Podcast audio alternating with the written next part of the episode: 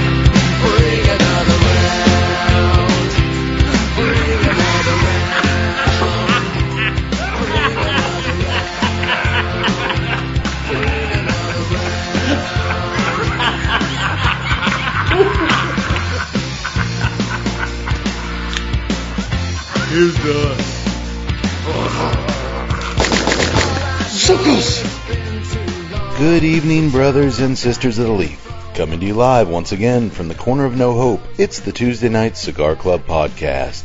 Tonight, the boys talk with filmmaker Skye Borgman about her wildly successful documentary, Abducted in Plain Sight, while they smoke the Punch Diablo cigar paired with the Maudite Belgian Strong Ale from Unibroue.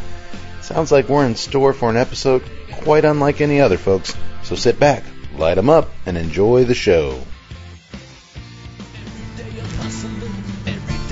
So my in-laws got us this huge four-in-one old-timey stereo for Christmas. Like a, rec- yeah, like a record player, CD, cassette, Oh yeah, yeah. radio, one of those big things. And I wasn't really a fan. I'm not a big vinyl guy, and it's a big piece of stuff. Is it like one of those retro ones that Target put out or something like that? It's big, made of wood. It's nice. Oh, you mean a legit one? Yeah, it's nice, but Okay. it's big, and I don't play records, and I don't. Um, I don't know, my cassettes are boxed Yeah. up, so I didn't really. I wasn't really a big fan uh, initially, but uh, the wife was demanding that I unbox it and and set it up, so I did, and now for the last two weeks, every morning when I wake up, I turn on the radio and I listen to 91.3 Simply Beautiful all day long. What is It's like that? I'm living in a dentist's office. Oh. It's like easy listening music. Ugh. I'm addicted. Uh, between this, I was telling Yax my newfound uh, love of artisanal bar soaps. oh my God. Oh, dude, I spent all day Saturday just going looking uh, for new bar soaps. I just don't have a clue who I am anymore. I don't either. I feel better getting that off my chest to you boys, though. In confidence. Our listeners, uh, obviously, got a reputation to keep up as a beer chugging renegade badass. I don't want to blow that, so let's keep that little nugget to yourselves about the bar soaps and the easy listening music. Uh, well, put this on your badass. We're recording right now. What's that? Yeah, no, we're live. Oh, you, you're recording. Yeah. Okay. Uh, well, at least I'll mention this when our special guest comes on the air because I want her to still think I'm cool. So you can just bypass that. Yeah, already. She she's can hear you. she's already here. she Yeah. is. She is. Uh, well, I'm sorry, you assholes just haven't lived until you've heard Anne Murray do her version of Danny's song. Oh my God. What the fuck, man? What if I told you that Simply Beautiful 91.3 plays a cover version, Anne Murray doing Slayer's South of Heaven? I'd say you're a liar, and I've never been more disappointed in you. I don't know. That's kind of sounds cool. Well, next time you're over at the house, I'll look at the look of disappointment on your face when I hide all my artisanal bar soaps. Take that. You can't use them.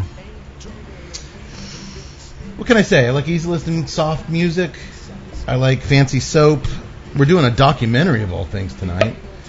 Uh, I'm into class these days, fellas. It's my new thing. Is that what it is? I am into class. Welcome everybody to the Tuesday Night Cigar Club, episode 88. God, as long as we've been doing this, we should have. Seems like dead by now? Seems like we should have been done more than 88 of these things. Um, yeah, I'm changing, guys. I feel it every day. All right. Yeah. I'm evolving into a better Cade.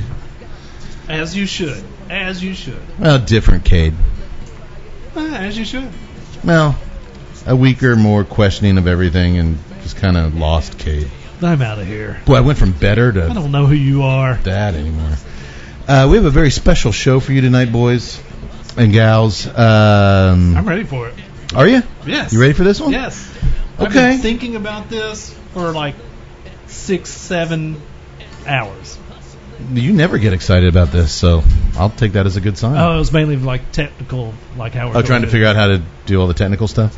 No, no, no, no. I'm, I'm cool. I've got I've got a whole bunch of hard hitting questions. Okay, all right. Uh, well, let's get right down to brass tacks here. Uh, as some of most of you probably know, and to our new listeners, uh, every episode we pair a film carefully with a cigar and a craft beer. Uh, I was wisely detoured from the direction I was going with tonight's pairing. Uh, I'll save that till the end of the show and see how that goes over. Uh, so tonight I have paired tonight's movie with the Punch Diablo. That fits. Uh, it's Spanish for devil. And tonight's mo- tonight's movie is about the devil's business. Apparently so. Uh, by General Cigar Company. It is sixth and one eighths in length and a 50 ring gauge. The they refer to this size as the scamp. The scamp. The I've never scamp. heard of that Vitola. I know it's that's this is the only one that's ever been called that. yeah, they have really weird names for their sizes. It's the scamp. It is an Ecuadorian Sumatra Oscuro wrapper with a Connecticut broadleaf binder. Filler is Honduran and Nicaraguan. I'll save price point till a little bit later. Uh, this is the new face of Punch. I want to take my glasses off because I just old man looked around it. I was like, ugh. This is a new uh, look for them. They've had the same look for years. They, Yeah, I do, they, say new level. they do some different stuff, but they're they're trying to rebrand a little bit with some new product, um, presentation wise. Uh, and it's also the first punch cigar made outside of their Honduran factory. It's manufactured by guess who? Who? Who makes everybody cigars these days? AJ Fernandez. Correct. Um, but this is uh, a dark, oily, veiny bastard. Um, It's weird because it feels oily, but it doesn't look oily. It's very rustic. I like it. It feels very oily, but you're right. It looks dry and, and, and rough. Um, yeah, uh, we're, we're going to kind of breeze a little more through the. Uh, s- that's all I'm going to tell you about the cigar. You're on your own. If you want to learn more about it, go to your local tobacconist and um, he can tell you all you want. I want to get right to the good stuff tonight. yeah, but they need to check out that cold draw because it's a little bit of chocolate and sweet raisins. you got some sweet raisins on Some sweet raisins. Sweet. I'll give you that. Uh, you getting sweet raisins yet, boy? Hey, Hey. a lot of hay. No, I mean, Oh. are you getting? Oh, Oh, no. actual hay. Actual hay. Actual hay and sweet raisins and a little bit of chocolate. I'll give you the sweetness. Um, while we're lighting up, why don't you tell us about tonight's beer? It's beer. And moving on. Uh, tonight's No, film- no, no. Oh, sorry. We are back with That our joke, with that. that joke never it gets does. old. It does not get old. Love it. Uh, This guy's been here for 10 minutes. It's, it's like- She's it's old. It's old. oh man. 89 times. From our from our wonderful brewers in Chambly, Quebec. I love these guys. Unibroue. I love these guys. I've, I'm, I'm on record. It's my favorite brewery in the world. They do some interesting they, stuff. They make fantastic beers, and we have this will be our fourth pairing. Yeah. yeah. We've done the Don Don de- de Du, Don Don de de Du. Du. the La Fin du Monde, La fin du monde. La fin and du uh, monde. La Tout Le Monde, La tout le monde. La Le Tout le monde. Le Tout le monde. the Megadeth beer. That is the Megadeth beer. What is this one called? This is Maudite. The quasi dead beer. Which is Maudit? Maudite. Maudite? Maudit? Maudite. Yes. Maudit. Oh, that's a good beer. I wish I had some beer. Oh, see, I told you. I know. I didn't know which one you were drinking. What are you drinking up there? Kahlua and milk? Oh, you. That's nasty. It's a little bit of vodka, grapefruit. Okay. I had to. I had to. I know. It's just too good, right? Um, tell us what you know. It is in the style of a Belgian double. The uh, bottle carries on it a the logo of a group of gentlemen flying in a canoe with the devil, which is based on a legend of a group of lumberjacks that struck a deal with the devil to fly home in their canoes, guided by Satan himself, to make it home in time for Christmas. That seems ass backwards. Yeah, let's You know, make they- a deal with the devil to celebrate our Lord Jesus Christ. You know, You know, I lived in Canada for a few years, so they're they're different. a little bit. I love Just those. a little bit. I'm, I'm sure there's more to the story, but they didn't give it. And I'm not sure I wanted to ask. That's a lot of lumberjacks in that canoe. It's, Are you sure it's a canoe? it's a canoe. Might be a schooner. You know, doesn't have a sail. That's why they needed to ask the devil for help. You know, could be. But it is a powerful drink. It's 8% ABV and only about 22 IBUs. So Yeah, no real not, bitterness. Not much bitterness. Um, They do, they do describe it as having the uh, a mild hop bitterness, but without uh, you know lingering hop flavors. boy, it certainly has a sharp bite on the front end. Yes. Um, I have a feeling this is gonna be one of those Unibroues like the Don de Dieu, where the first few I was trying to figure it out, and by the last one I just was in love with it. Could May- be. possibly. Could be. It's far too early to tell. You like it, Tut? Have you even had a sip yet? You're over there. All hell's breaking loose, man. Squirt him with a fire extinguisher, would you? I'm giving her all she's got, Captain. I I don't have time to drink your I'll co- Canadian beer. I'll come. I'll come back to you on the uh, on the beer. How's that? All right. Well, I'll tell you what. You boys uh, have a few sips. Light up your cigars. I'm going to introduce tonight's film. Abducted in Plain Sight. Now available for streaming on Netflix. Now trending as of last night on Netflix, that is right. which I believe means a shitload of people are watching it. Yep. I'm guessing. Yes. Uh, directed and shot by my good friend Skye Borgman. I first met Skye around 10 years ago, give or take, when I hired her based on only her reel and a phone interview to fly to Texas to be my cinematographer on a messed up little horror film I was about to shoot called Underbelly. I literally brought her on board a week before production, and she impressed me from the minute she stepped foot on set. Uh, from the minute she stepped foot in Texas, um, she impressed me. She has an equal eye for both composition and art for art's sake. She has a very uncanny talent for finding a way for both of those to work together in harmony. And she's everything a director could ask for in a collaborator, in that she does what you tell her, but she does it better than you could ever picture it in your own brain box. I left that 10 day shoot with nothing left in the tank, but I did have a cemented appreciation for Skye's talent and character that has lasted the test of time. I feel like I should be talking at like an award ceremony or something. This is, I, I know we need some some really appropriate music uh, I was about to say, I wish I had a soundboard. I could get the. Oh. Yeah, I know. Uh, you know, the Duplass brothers edited my first horror film, and Skye shot my second horror film. So I should probably make another one someday, so somebody else can jumpstart their Hollywood careers to stardom. Tut, your day's coming, buddy. Woohoo! 73, and I'll finally do a good film. Don't don't for, don't forget me when you uh, when you get to the top. What's your name? Uh-huh. So, boys, uh, having said all that, please join me in welcoming the one, the only Skye Borgman to the Tuesday night cigar club. There's Skye. Welcome, Skye. Oh well, thank you. This is awesome. I, um, you know, I have to say that that uh, working with you ha- has lived on with me forever. Yeah. Uh, That is very appropriate. that is That what is we so always seem to hear. I, I, you might want to elaborate just for just a little bit, maybe. we had a great time. It was it was I have to say it was one of the best experiences uh, shooting a film I've ever had. We just we had a lot of fun. There was a lot of crazy stuff that we did, and it was just always such an incredible collaboration and working together. I look when are we going to do it again? I'm ready. Let's do it again. Um, I will let you know as soon as I know. Um, but it was fun. We had a lot of fun, and and you know we've just kind of kept in touch over the years, and I'm Yeah. I'm just over the moon happy for you and the success that this film has has got to this point. Um, Skye, let's start off. I mentioned that earlier that I'm into class now. It's my new thing. but for our viewers, and okay, maybe for me, could you explain what is a documentary? No, I'm just that, I'm, I'm joking. I'm, jo- I'm I was about to say, is that the way? Oh my god! just kidding. Just kidding. Just, Wild, do I wild need to start a- writing your questions? Give me that's my main that's my go-to question. This is good. This is this is good. Um, real quick, uh, give a, give our our audience uh, just a, a, a quick rundown of you know what what got you to this film. I mean, uh, you know USC Film School, um, and then just Right. a, a, a, a real variety of, of, of projects. But you know what what got you here?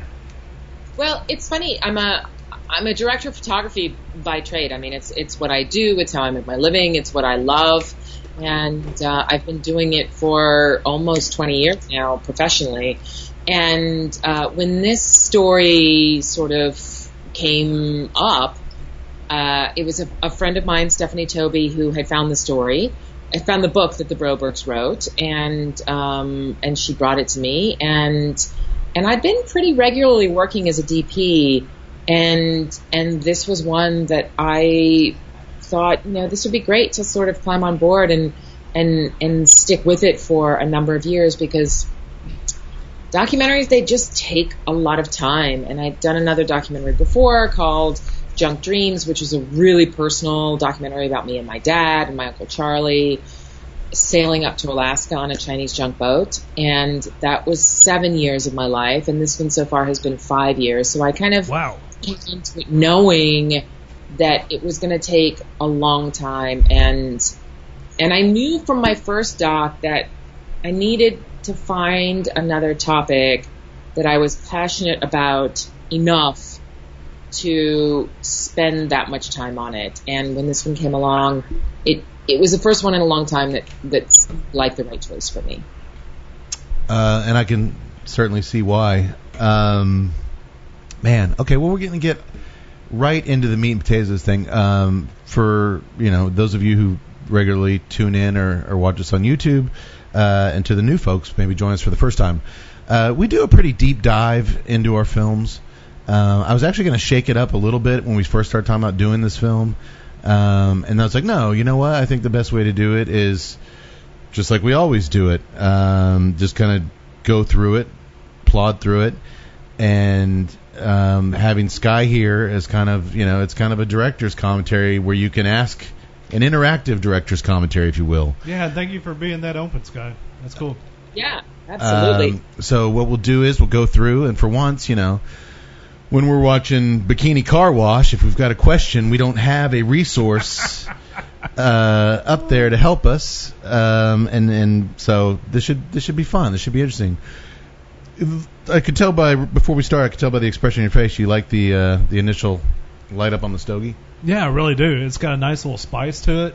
Uh, it's just got a nice little toothiness to it that I really, really appreciate. It does get some real nice spice through the nose, and I'm getting a little bit of mint on the draw. Did you get a little mint? Uh, I'm not sure that's what I'm tasting, but there is something that's a little bit mint-like in terms of it's got a, that It's like a thin mint cookie. it's like got a like Girl that, Scout cookie. that that clean I was crispness York in the peppermint bag. patty. No, not a York peppermint patty, like a thin mint No, cookie. No, definitely not, not a not a York. Andes. not maybe an Andes. A little bit. A little bit of an Andes, yeah. Andes? Yeah, you're right. There you go, an Yeah. Andes mint. That's why there's three of us. Yeah. Uh, boy, that's a that's a nice flavor to have in a cigar. um, yeah, and it, FDA is going to be like mint, huh? Andes mints, eh? ah, damn it. Um, and you know, it's a strong, uh, it's a, it's a it's a cigar with some force to it, but uh, the beer is too. Man, beer is got man, just keep going that word. It's got some bite, It does.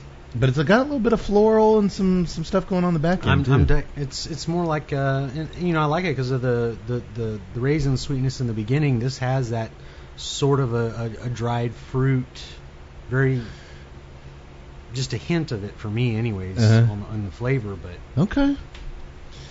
Do you, do you- uh, you're a fan, Skye? Did you ever get dried fruit from your Maudites? I think it's it's kind of a nice sweet beer. It's really easy to drink, Uh, um, but they sneak up on you.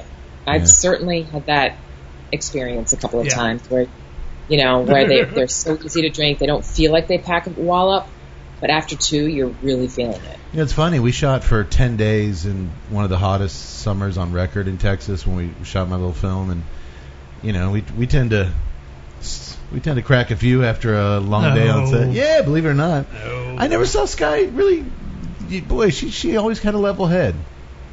I'm very I'm a very serious filmmaker. Yeah. Yeah. I don't. Is that true? Really? Yeah, I mean, never, you know- I never really, I, I don't, I just remember you always just being very, I mean, very fun, and and, and we had a great time, but just you always kind of focused on on what you were here to I was do. about to say, don't feel bad, Skye. There's a reason why you're trending on Netflix and we're here.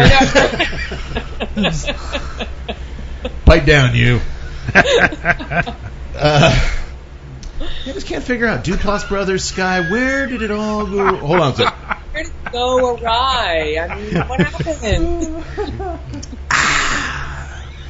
All right, shall we dive into the film? yes, because this is Please. one messed up film. This is one very messed up film. Um, Oh, and I will say that I, I do because there's some controversy around how Netflix is rating their movies. Like, you know, this movie is being seen by thousands of people, and then you when you ask people, no one's heard of it.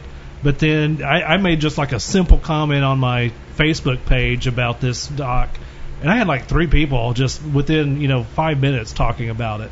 So I, I if my friends are watching it, which I don't think my friends are doc people, so it, your friends are not documentary people. they're actually, I mean, there's people watching. There's a reason why it's trending. Um, agreed. And I want to talk at the very end a little bit about about Netflix as a as a streaming partner, but let's just let's get into this bad boy. I'm ready to talk. Okay. Um, well, Skye, you started the film with actual recorded audio of the film's central character, uh, Robert B. I'm going to call him B for since the other dad's Bob. I'm just going to go with B. Uh, Berchtold, describing when he first discovered this young girl, Jan Broberg, at the I believe she was 10 when they when they first met Yeah. and how he knew immediately it was the little girl he had been searching for um, his whole life. This audio is played over archival footage of young Jan marching in a parade, and just this intro alone is bone chilling enough. Just this voiceover, with- I mean, look, start of a horror film. Uh, with if you didn't have a clue of like the, what was going to come next. So uh, it's at this point. This is one of the few times where my wife and I actually have watched one of our podcast movies. I told Sky too. together. It's the first time I've gotten my wife to watch one of our movies. And so I was thinking I'm like documentary. Okay, it's probably you know serial killer. Jenny loves that. I mean, she loves like all the serial killer type stuff. Eh. And then we started watching this, and we both our eyes were just kind of like this big. We just kind of like that. it. I was like, oh my god, this is about a pedophile. What an intro! Kids? What it? what's that? Do you have kids? No, No, I have. Uh, Well, I got. I have two daughters, I know you do. but I I, I shipped them away after watching this film. I, I, I, it's the same. For, it's the same for me. I, we have two cats. Did you ship them away after watching this film? I would just to be sure. You're safe. not around them. You're not. You're not allowed to be there. um, but I mean, it is it is just such an effective. You know, you put that in the beginning of any horror film, and it it's, It really was it, horror-esque. It sends it sends a, a, chill up your spine, and I'm not using that superfluously. I mean, it was really creepy. Let me ask you this: throughout the film, you had this gift of old eight millimeter footage.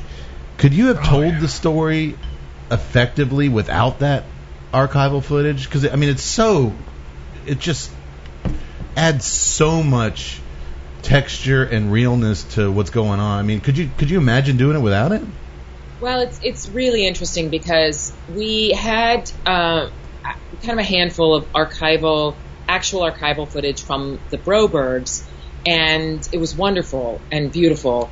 Um, it wasn't enough that was going to be able to sort of get us everything we needed to cover up um, just holes that we had in the story where we didn't really have anything to go to. So we shot recreations for it, and and I really wanted to be able to kind of transport people back in time to the 1970s because I think that was it's interesting. I mean, I, I I've been saying, you know, I it's important to get people back to the 70s because it's critical to kind of think about the context of where this film happened and where the story ha- not the film happened, but where the story happened Oh, absolutely.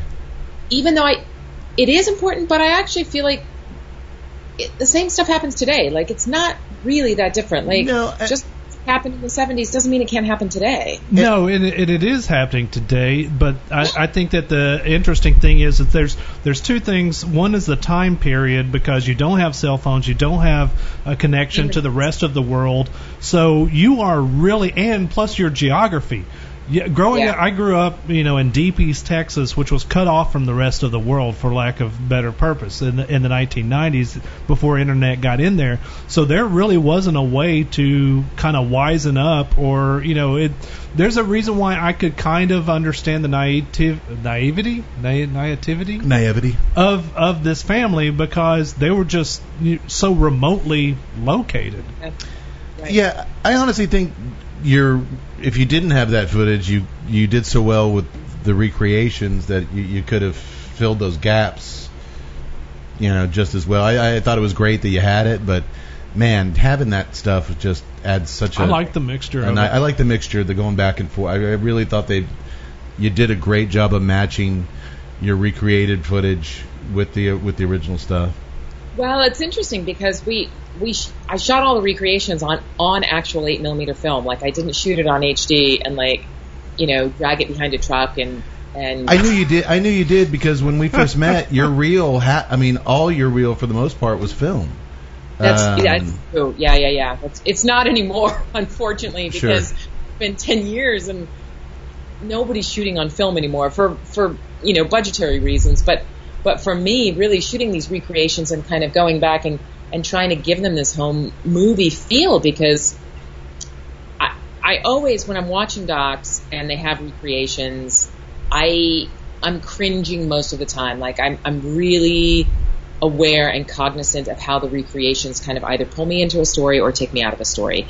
And for the most part, I feel like sometimes recreations can be really cheesy, and I really didn't want mine to feel that way. And I knew that if I was going to shoot them with an HD camera, that I would I would get all I would get just too professional. It would be too I'd be composing too well and exposing too well and doing everything too well, and so I just threw it all away. Set and it cam- worked It, so it- well. It would be just visually jarring, uh, you know, next to the the actual stuff, and it would. You're absolutely right. I mean, it it flows Yeah. very organically. Um, well, we then get to know the Broberg family, and by all accounts, from the parents to uh, Bob and Marianne to Jan and her two sisters, they had a damn near perfect home life. Um, at this point, even her folks, uh, Bob and Marianne, seemed normal beyond belief when we're getting introduced to them. The kids felt loved. They all say they were secure. Jan says something that caught my ear. We were listened to, which I don't believe was the norm back in '72. I think Dad came home, wanted his dinner. Mom was in the kitchen. Like I, they, Drunk dad. Yeah. they seemed to very like yeah. We've had that drunk dad on a million movies here. Uh, Yeah. That wasn't the case. They all say that wasn't the case. Um, I guess having read the book, which got you here, n- soon after this, things go quickly off the grid uh, into some crazy places. Were, were the rev- the big time revelations we're about to get into here? Were you aware of all of them? Not having read the book, I don't know if they're in there, but I mean, was there anything uh, when they started to go into this stuff that just caught you off guard, or was it all pretty? Was it in there? Was it in the book or in your research? Uh, it wasn't in the book. Okay. Uh, not everything was in the book. I discovered some some things in the research, and going, I like I don't know how much to divulge here, um, because I think we will go into it. So, Yeah. um, you can wait till we get to that moment if you if you if you want, because I'll probably I'll Well- probably just ask you. Yeah, yeah, let's, let's wait. We'll wait. Um, Yeah. Good call. Um, I just I just wondered if let me know well, as we're going. How about we put it this way? If you had any knock you on your ass moments while you're interviewing these people, where whatever came out of their mouths just completely blew you away, let me know. Yeah, uh, we'll get to it uh, when we get to the car, because it wasn't it wasn't in the interview. It was before that, but but I've got something really interesting to say about that about um, about dismissing things that you shouldn't. Okay, okay. Um, so s- soon after this intro, we're told the Berchtold family moves into town, and through the church, uh, they become almost immediate best friends with the Brobergs. It seems like a perfect fit on paper. They all have kids the same age. Um, Bob and Robert, or B, as we're calling them, were both local business owners, so they'd talk shop, got along really well. But uh, both uh, Broberg parents say that even in these early memories of the family's relationship, Jan's mother especially says they were very they were uncomfortable with how close B seemed to be getting with with Jan. Again, she's 10 years old at this point. Uh, but still, it's the 70s. Um, so, and gonna, we'll get to that and what that means pretty quickly here. Um, so one day after school, B comes by and he really wants to take Jan horseback riding, and you know she's kind of hesitant. It's a school night. She's got her order of things to do, get dinner ready, and all this. But he, he really talks her into it. So they head off, and they don't come back. They don't return that night. Friday goes by, and the parents still don't call anybody as to not upset B's wife Gail. Um, this is now over 24 hours that their daughter's been missing with with B, and uh, they they don't want to upset Gail. But then that was Thursday night. They disappeared. On Saturday, Mary Ann calls the FBI. But when they simply ask her to call a regional office there in Idaho, she decides it's not worth getting people, quote, worked up over nothing. So she doesn't follow up until five days have now gone by. No, like I said, it's the 70s, so there isn't, like you said, Tut, a you kind of uh, alluded to this. There's not a story on the internet every day about a kid disappearing and getting raped and left dead in the woods. There's not, you know, you can't look at your phone and not see that now, or watch the news and not. St- that that wasn't a, a, That stuff that stuff happened in New York City. In our But in our even neck of then- the woods, it was just you know kids. But even then, it didn't. It didn't. kids. But even then, it didn't happen every day in New York City. Right. Like this is such a. I can under. I can understand from this at this time why their brains wouldn't even fathom that. And that I mean, that, now, granted, that doesn't. Well, it, That- it doesn't. For me, it doesn't mean that they. It- it doesn't mic f- okay. For me, it doesn't mean that um, that they should be worried that B has kidnapped their kid. I do think that they should have been worried that something happened. Like maybe they'd get in their car and retrace the tracks. Let me ask you this, Scott. This is kind of where I'm going here. As a documentarian, did you press them at all on these huge lapses of judgment? Why didn't you go retrace their steps to the horse thing? Why didn't you, you know, try to find if they, you know, had a car accident or if they had? I am assuming they just left it to the police to do all this It was the 70s. Maybe devil worshippers got them. Possibly, Right. but did did Yeah. you did I, I imagine there'd be a delicate balance between you want to maintain a level of them being comfortable with you to where they c- you can continue and, and go through the their entire story, but you know, did you have to pull back a little bit when when did you ever want to confront them on this stuff? But you're like, you know what, that's not going to get me where we need to go. Yeah, you know, it's funny. I didn't. I don't feel like I ever really had to pull back. Um, I did talk to them. I I did push them pretty pretty substantially on on telling these stories. Um, and and really kind of reaching back into the recesses of their memories. And and and what came out, you know, I was like, why did it happen? And there's part of it being 45 years ago, so memory is what memory is. But but they had certainly, you know, they did they did end up calling the police and said, well, have there been any car accidents? And they had said, no, there have been no car accidents. So they did do a little bit, but never they never said anything like my daughter is missing and we're wondering where she is. They had just sort of created those these things in their minds where they were like they could have gotten in an accident, you know, should we call and ask about that? Or could these various different things happen? And so they never really followed through and it, it was always really interesting because I think in talking with the Brobergs, you know, pushing them like they didn't mind that. They they really want they want the story to be out there. They want to tell the truth as much as possible because I think there's part of them that feels like maybe they haven't told the truth as much as they could, and and so now is their their opportunity. Not that they haven't told the truth, but that they've left certain things out to protect themselves. And and with this, you know, with pushing they said it just it just didn't really feel like there was anything really wrong because he was such a good friend that it just didn't seem like he would ever hurt Jan. and so he had not given them any reason to push further, and that's that's where I think you can really tell that the trouble first begins. Yeah, no, I I agree. And when and when you put it that way, you know, it's kind of if if there was that intimacy, that friendship there, I mean, it'd be like, you know, I've known Cody since high school. It'd be like, you know, if you went on, I mean, granted, five days. but still, it would never cross my mind. It would cross my mind something bad happened, but That's- it would never cross me, my. That's, that's the thing. it would never cross my mind that you would Yeah. you would you know be doing something nefarious. Um, well, the FBI finally gets involved, but their friends, their neighbors, the church, and even Jan's uh, parents themselves seem to all give B a pass, even at this point. Um, here's a question that I had, and I'm glad you did it the way you did. Let me preface this with I think you made the right call. Did you ever think about digging into the Mormons, to the Church of Latter day Saints, and that kind of, you know, they met him through the church.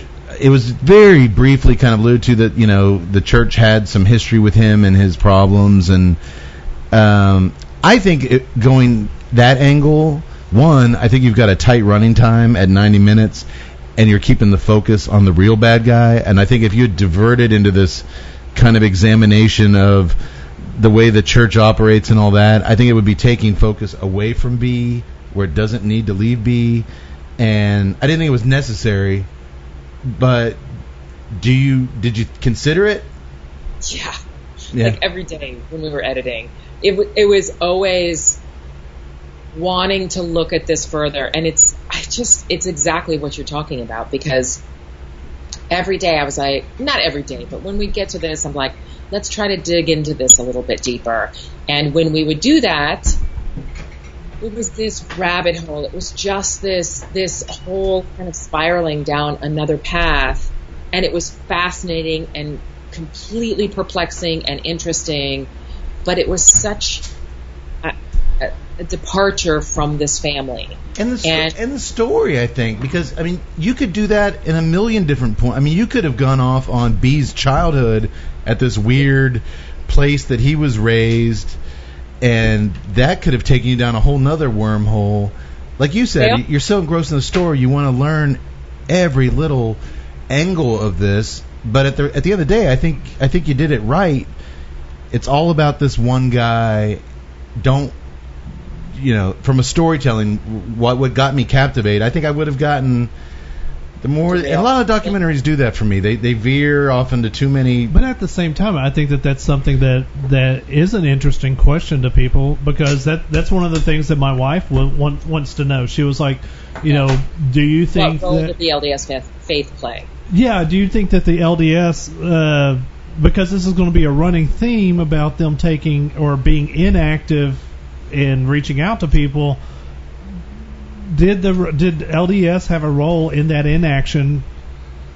Yeah, that's Yeah, I mean, I I absolutely think that I, I think it's I think it's beyond that. Even it's not only did they have a role in the inaction, um, but I but I also feel like they had a role in kind of opening the door, right? Because so they so Berchtold is a member of the LDS Church, and so because of that, he kind of automatically gets the stamp of approval. He's a good guy. He's part of the church. He's part of a community, so you can trust him without any further question. right. And and I don't think that's LDS specific. I think No, that's, that's yeah, that's church com- church culture.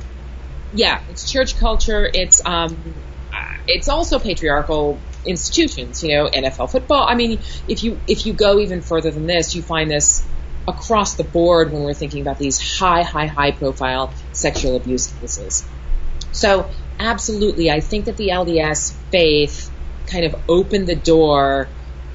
And in the 70s, especially, there weren't the background checks that are happening now Right. there weren't, um, you know, if somebody's getting put in charge of youth groups or taking people out on these trips, there's, I think always, I don't know, I don't go to church, I'm, I'm not religious, but my understanding is that there are background checks and very, very detailed background checks. Yeah, but back But yes, then, nothing.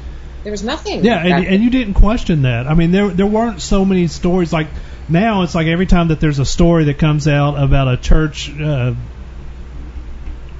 A priest. a priest molesting. Let's just go ahead and throw it out there. Um, you know, now we almost don't bat an eye because those stories come out so often. But in the '70s, growing up, those stories weren't there. Yeah. nobody talked about that. They were there. They yeah, they were there, were- but nobody talked about it. Sure. Um, well, during this, the FBI is learning uh, during this time that B has had an infatuation with young girls before. But this, as you, to your point, uh, this is also new to them. The lead FBI agent on the case, he'd never heard of the word pedophile before. Mhm. That's a great little kind of Yeah. throwaway comedic little line in there. Like I'm sure it was in the dictionary, but I mean he'd never even heard the, the term just, pedophile just knew stranger danger. Yeah, that was it. Yeah, which is odd because that's You- my wife's name. Yeah, nickname. that's what you call your wife. Oh, really? well, we met. We actually met on Facebook, and she uh, Facebook stalked me, sent me a unsolicited private message, and then that was my first words to her: stranger danger. And then she gave you some of your allergy medicine. She gave me some allergy pills, and you know we got married. Okay. Um, well, so weeks go by with B taking. Oh wait a minute! I'm sorry. I got one more thing. I don't know whether um, it's hard for me because we we we do we work in fiction. We don't really work in documentaries, and so it's hard for me to say that I really love the character of the detective. He was a good character He really was. because he was real. I mean, because he's a real person. Right. Well, and I also believe that he he gives that he's a voice that he's dependable, right? And throughout the rest of it, you don't know who's really dependable, and that that that's a challenging thing. But at the same time, um, when we're thinking about you know the context of where the FBI was and stranger danger, and it was I think 1974. I mean, I think we're all reasonably the same age, but but in 1974, I think was the first time where a, a kid's picture first appeared. It was Etan Patz on the the um, milk. Oh wow! Yeah. There were all these kids that were kidnapped by strangers who had disappeared seemingly by strangers, and it was 74, which is which is the same year, but it wasn't this prevalent thing. And then I think Right. it was the same year where Stockholm syndrome really came into play, but that was in Stockholm. yeah. That idea of falling in love with your captor or of of kids being abducted by people that they know, it was really, really, really a foreign concept. That's the one thing that's really difficult with this documentary is that, uh, especially with younger friends of mine, is that they don't understand just how different it was. Yeah, yeah. Yeah. Well, weeks go by with B taking Jan cross country in a motorhome, and here's where things uh, take a you know cinematic turn. We've had a lot of um, you know very good looking interview footage and some of the archival stuff, but here's where you Skye begin intercutting new footage that you've shot on 8mm to recreate portions of the story. And I think these recreations are what elevates this insane story past like a, a 2020 or a Dateline NBC. Like, I feel like I'm watching a film. I don't feel like I'm I'm watching Yeah, yeah. true crime TV or whatever. I mean, the, you know, you're a filmmaker. Of course, it's going to pour out of you in, in one way, and you do it in these rec- these recreations. And I think that's why the story, beyond the the subject matter, I think that's why this doc is, you know, really grabbing people because, like guys like us who don't normally do documentaries, um, there is a cinematic presence to it. And I can't I can't stress I can't stress enough how good your decision is to go without HD on these recreations because there's no jarring at all when you're watching them. When you're when you're going in between archival footage and recreated footage, there's no like, oh, this is obviously No, a it's seamless. It's oh, it's so it's seamless. absolutely seamless. Um, I got to give you a, a quick shout out here, Skye. Okay. I'm uh, I'm Facebook friendly with an Australian film producer. His name's Ant Timpson. Uh, He's produced some of our favorite flicks we featured here on the podcast. He produced Turbo Kid and Deathgasm, Yeah. and he actually posted um, a, a post on Facebook about Skye's film Abducted in Plain Sight, and he specifically mentioned uh, just how well the original content that Skye shot added, you know, one just the quality of it. You could tell it was shot on eight millimeter, and what depth it gave to the film. And you know, that's from a guy over in Australia. You know, worlds. I mean, it's just like you've said, friends. You know that you normally don't share anything with. I mean, that just shows you how far the film has spread. And I think Yeah. I think these little touches are wh- why it has it has spread. Any schlub with a, you know, with an HD camera could interview these people, and it would be fucking nuts. but you know, every day on TV, there's there's Jerry Springer with these kind of stories. That's nuts. It's not. Well, Scott, I just want to know how you got uh, Jeremy Pi- uh, Jeremy Piven to come on board and drop all that weight for your recreations. It was such a good kit. You thought Bo- you thought B looked like Jeremy Piven? I did. I A little did. That's so funny. Uh, yeah, he was great to work with. Jeremy was I, great. uh, I'm gonna get to, I'm gonna actually get to your cast uh, a little bit a little bit later. I want to talk about them because that wasn't easy what they had to do. Um, but we'll we'll get to that here in a minute. No, yeah. Um, we now I was gonna go to the cigar, but let me get through this first. No, no, no. Yeah, do. Uh, keep your cigar thoughts in the back of your head. Well, we now learn that B's plan is far more intricate than just kidnapping Jan. Um, he's been planning this for a while. Yeah, brace yourself. He's not only previously developed a flirtatious, bordering on sexual relationship with Jan's mother, but he somehow talked fairly easily, from what we hear, Jan's father, Bob, into giving him a hand job when B expresses frustration with his sex life at home during a drive out in the country. Now that's friendship. Yeah. that is friendship. You, you boys could learn something. no, no, No, we learned nothing. Uh, feeling a little backed up, Cody. Huh? no. Man, we've had a like you mentioned drunk dad earlier. We've done a lot of movies with drunk dads on the show. This is our first hand job dad. It is. Uh, unless I'm forgetting something, which I probably am. The movies we do, there's probably been a hand Actually, job you dad. probably are. dude. Yeah, uh, Jan's dad uh, uh, pleasures B. He's making out with Jan's mom. He even, for some reason, this bothered me more than her kissing him. He even talks Mary Ann, Jan's mom, into bringing him sandwiches up to work. Like he'll call her and be like, My wife was like, "Oh hell no!" "I'm hungry. Can you bring me a sandwich up to the store?" Like that. That almost was like on the hand job level with me. I was like, I don't know, this guy. Uh, That's uh, it was crazy. The, the, the, I mean, obviously, I think the hand job revelation is the one that everybody is just. You, did you know about the hand job prior? So, so here's the thing. So it was not in the book, um, and there had been like Berchtold had kind of put out this manifesto or this book, um, and we had a few pages of it, and we searched everywhere and couldn't really find this book anywhere. It was never printed, you know. Um, but um, there were a few pages of it, and this is this is what we were talking about a little bit earlier. And I had, in a, it, I had a feeling said- this was where you. I know, right? In it, he said something about a homosexual relationship with the father, and I, when I read those pages, because they were they were very graphic and they were very um, just easy to dismiss, kind of, and I dismissed it, and continued on doing research and doing all of this stuff, and then when we finally were able to get transcripts from the court hearing, um, we had you know the court reporter kind of had, had put everything out and we had read the transcripts and it, it sort of validated that this had happened. And it was this really very teachable moment for me because I was like, don't dismiss anything. You don't have to believe everything, but don't dismiss anything when you're doing research.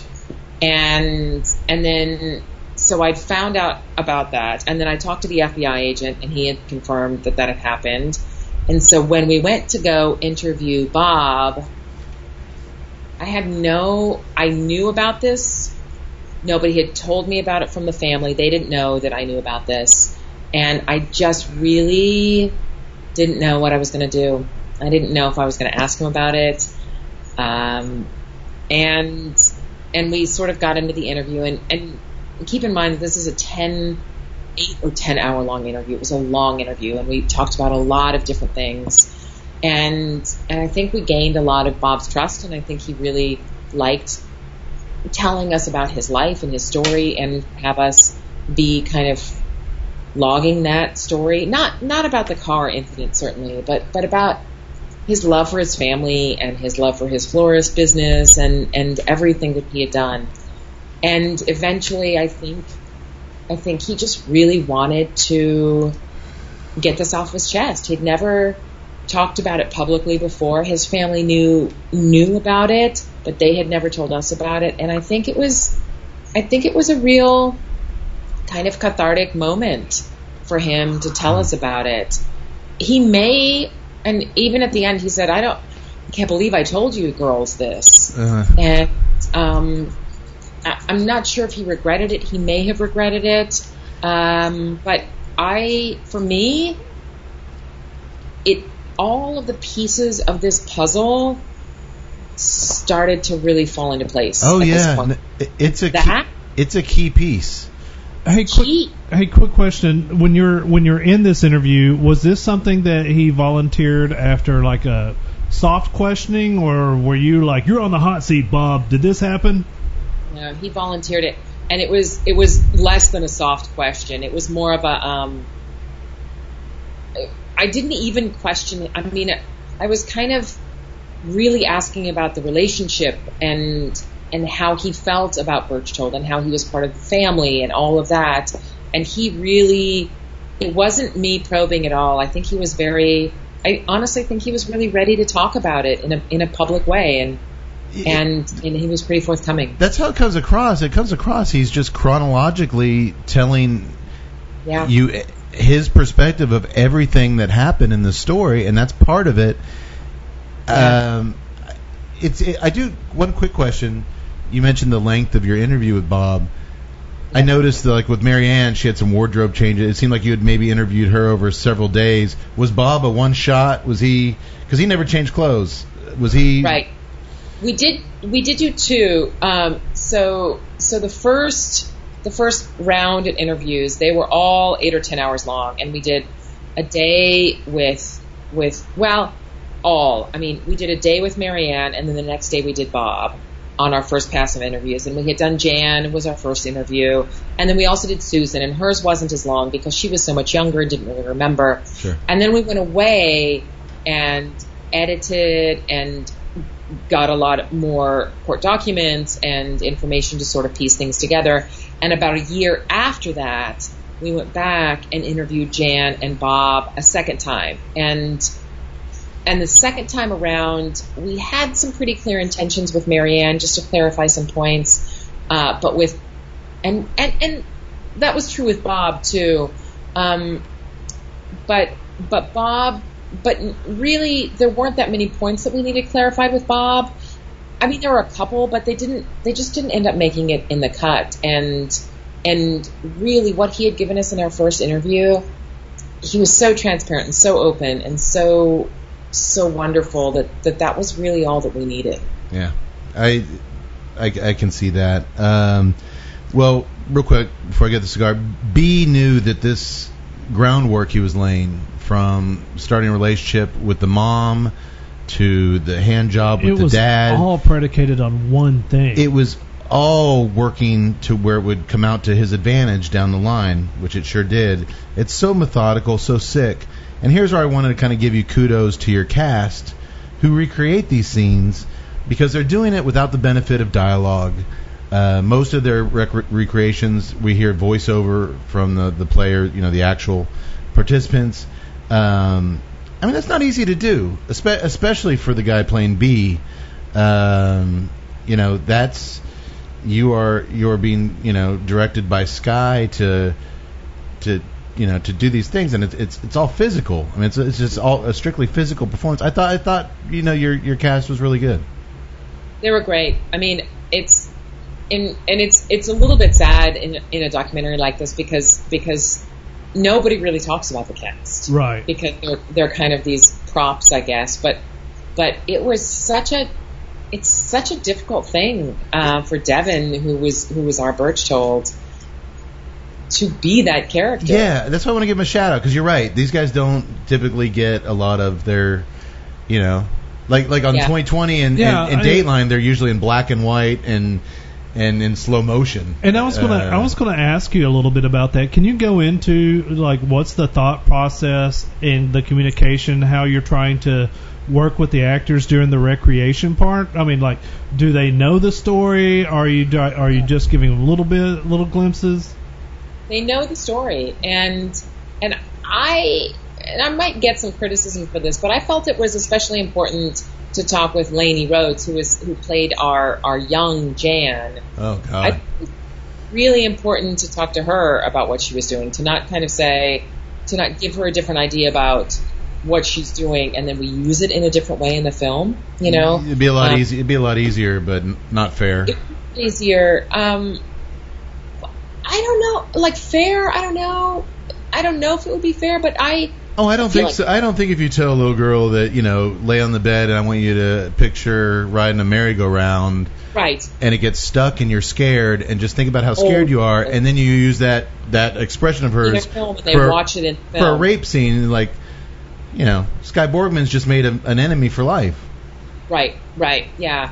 But I think even beyond that, like I wanted, you know, I I- I wanted to open up a really uh, a really transparent dialogue so that she and her mother too Sure. knew what the story was about, what we were doing, and and how important I felt the story was to to to tell. And and she was she was great. And we didn't you know, I mean, I don't, I don't think the recreations were were that explicit. I mean, there was never I'm- much. I mean, I'll hold that- The, hold the that- touch. Hold that thought. I'm going to get back to that because Good. you and I filmed some pretty uh, intense Oh, yeah. intense stuff 10 years ago and I think you may have trumped me. Uh, Just me, hold that thought. Uh, Okay. before we move on, uh, Tut, you're at the halfway mark. Um, Cody, I can't see your cigar, Yes. but I'm, I'm assuming we're all well halfway through. About halfway through, yeah. Uh, I'm liking it. Yeah, I, I am too. It's not a there's not a lot of transition to it. Uh, it's just got that nice little uh, that spicy leather that's kind of kicked into it. Uh, more, it's more mineral and more um, uh, more leather based. I'm Uh, getting that. and Con- earth I'm getting well. that Connecticut broadleaf uh, Liga style. Yeah. Um, Which I was about to say, where was the filler. the, back, or, I'm the sorry, I'm sorry from? uh, the Connecticut broadleaf. Didn't you say Honduras? It's a Ecuadorian Sumatra Oscuro wrapper. The binder is Connecticut broadleaf. The filler is Nika and Honduras. Okay. But the, you're right. The there's a little bit of that Nicaraguan earth. I'm getting chocolate. I'm still getting that Andes mint. Ever since you said the- that, the I can't. chocolate has been very strong here. In Chocolate the middle for me. Chocolate, big time. I'm getting a real a real nice uh, rich chocolate note. And uh, the spice has died down on the nose. It comes and goes. It, Yeah. So some it's there and it's But it's gone. I mean, construction's good.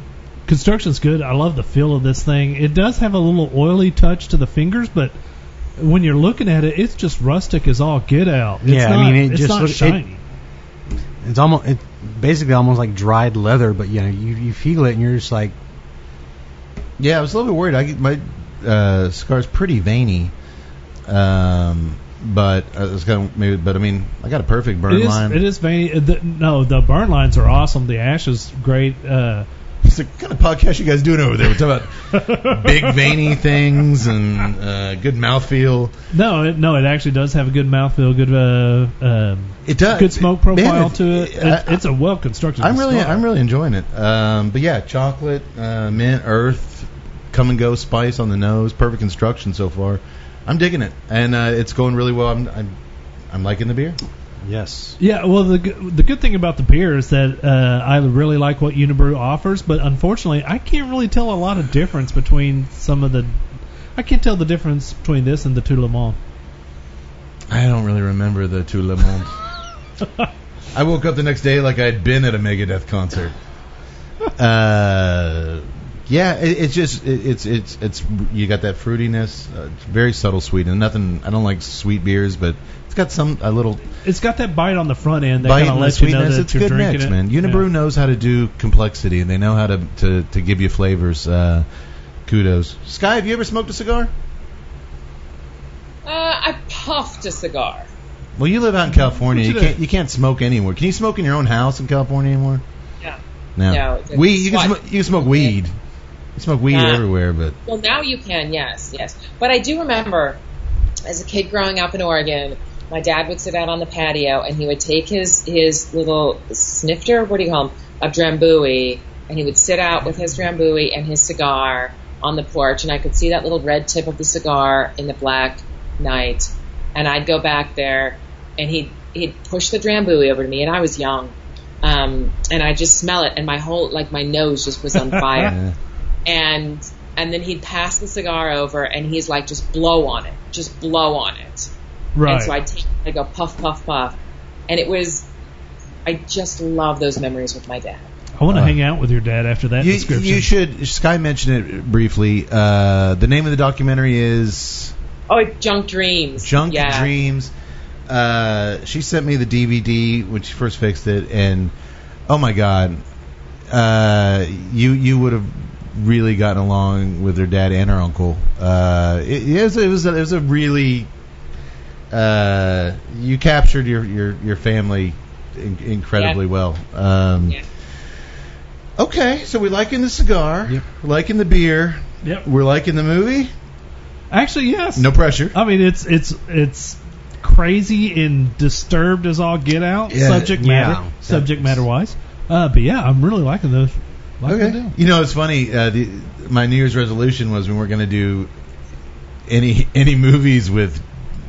For some reason, I just picked this long stream of movies with dick stuff in them, and I'm like, Tud, I promise, no more. And then that hand job scene came up, and I'm like, I couldn't Can't even get away from I, it. I couldn't pick a documentary without getting some. Uh, sorry. All right, I have to ask Skye as Jan's mom went on and on very openly about how B made her feel in ways that her husband Bob couldn't or hadn't in a long time. She used the words he made her flutter. It wasn't just, you know, the he made me feel special. Okay, give you that. But she used these adjectives, you know, flutter and he was very you know, and just the way she delivered these memories especially when she goes into you know pretty good detail about him touching her breasts and her attraction towards him. Did that le- that level of openness and transparency had to catch you by surprise? It's, yeah, it's interesting. I, I don't think it did, She really. knew, she knew she Um, was, she knew she was being filmed for a movie, right? she knew she was being filmed for a movie, but I also think I also think it's really such a big part of the story that she was in love with him and and I just I I think she really felt that way. I think uh, that there is this sort of distance that you get from being 40 or 45 years removed from the story. I think this is something that she's sort of replayed in her mind time and time and time again. And it, it's so fascinating to me because because I've heard, I mean, I hear you saying it, and I've heard people on Facebook and Twitter and Instagram saying that her reaction was just so strange to them and so kind of in love with Berchtold. And and I, I hear that, but at the same time, I, I think I think she she was in love with him, and I think that's that's part of part of how this all happened. And I think it's this also this kind of like she really wanted us to know what she was going through. And I get time. I get that, but for me it wasn't so much that she was in love with him because I got that later when Yeah. she in the story when she actually runs off with him. We'll get to that. But to me, just reading her her physicality and the way she was saying this, it was like you would talk about someone you had a pleasant memory of you know the way he touched my breast and like just the way she she Her and delivery. her delivery of it was like Yeah. not the way she was talking about a man who completely destroyed her family right. uh, it, it's it's you're right that's what everyone is latching onto these two parents Right. and, yeah, yeah. And I get, I, I honestly get her going all out with this. You know, it's public record, and I get that. I get it a lot more her openness than I get, like we talked earlier with with Bob, because I mean, this is a guy that still has to go to the grocery store every week, probably in his little small town. Still has to see people at the at the bank, and at, you know, and they didn't know. For him to drop that, you know, matzo Especially ball, since he hadn't done it before. especially since he hadn't done it. I didn't real. I, I thought that the, uh, once once I realized that there was a book about this, I thought that it might have been there. But now that I learned that it wasn't, I'm like, I mean, wow. I, I, I understand it's cathartic. I under, I understand you know wanting to release that. and now everyone. but still, that's a huge decision Well, yeah, to make. everyone with a Netflix account First of all, knows your darkest secrets. First of all, point. kudos for getting them that comfortable to actually divulge Well, this stuff because that's not an easy thing to do. that's where I was kind of going to give props to Skye. I I know you well enough to I could picture you in these interviews and I could see how you could get them at that level of comfort and conversation to where they felt like they were not only able to tell their stories, but that it was the right thing to do, and that it just flowed naturally. I mean, that's just your personality um, to to to make people kind of you know I, I'm I'm a pretty guarded. I don't like new people. I don't I don't like anybody, but you know I like Skye. Uh, the minute I the minute I met her, and I, I just every time something like that would pour out of these people's mouths. I just kind of, and that's just kind of a, a unique insight, I guess. I could picture Skye sitting on the other side of the camera, and I was like, you know what, man, if anybody is gonna get them to that relaxed state of not only just telling the story, but feeling like they're a part of something important, I could see Skye doing that. But my God, man, good job. Jeez. Well, I mean, it was it was brutal. I mean, these interviews were but they were hard work. it's brutal, but I mean, when Jan's talking about, you know, not just I loved him and he, you know, I really, but when she starts going into, you know, touching the breast, and when Bob goes into the the handy, you had as a filmmaker to be making fists with your toes, like this is good shit, like this is amazing, I- amazing stuff. It's funny. I, I maybe I was like I what I remember the most is just sort of sitting behind the camera crying with them Yeah. and being with them and and just experiencing this and feeling their 45 years of regret and guilt and shame and um, and just kind of being with them there in that moment. Um, the one time, the one time I felt some sort of like, yeah, I got this was was the last line of the film, which I'm sure we'll get to, but but it was hard work getting to the end of the film, and and that was the really the only moment that I really remember going, I finally have the ending of my movie when Yeah. Jan delivered the one. I'm I'm kind of curious because I okay first of all I'm not even trying to equate the two but I Yeah. do a lot of uh, corporate interviews with fundraising interviews and charity interviews. And you know we delve everything from like selling a widget to you know surviving cancer. Um, and you know th- sometimes there's you know we'll do an interview with uh, soldiers that have returned home. And you know when I'm when I'm in these interviews and there are a lot of raw emotions that come out in the interview and there are like I've had people with me in these interviews that as soon as those raw emotions are present they're kind of like yeah I got this. But in a weird way I'm kind of like looking through the lens going yes it's cool. Yes the emotions there. But you also I almost felt like I had a, a duty to protect people in a way. Did that ever come across as your I, I understand that you're trying to to get to the truth of the matter but did you ever have to you know combat that you know yay raw emotion that translates good on film versus you know protecting people from themselves? Uh, in editing, not in the interviews, Right. but in editing.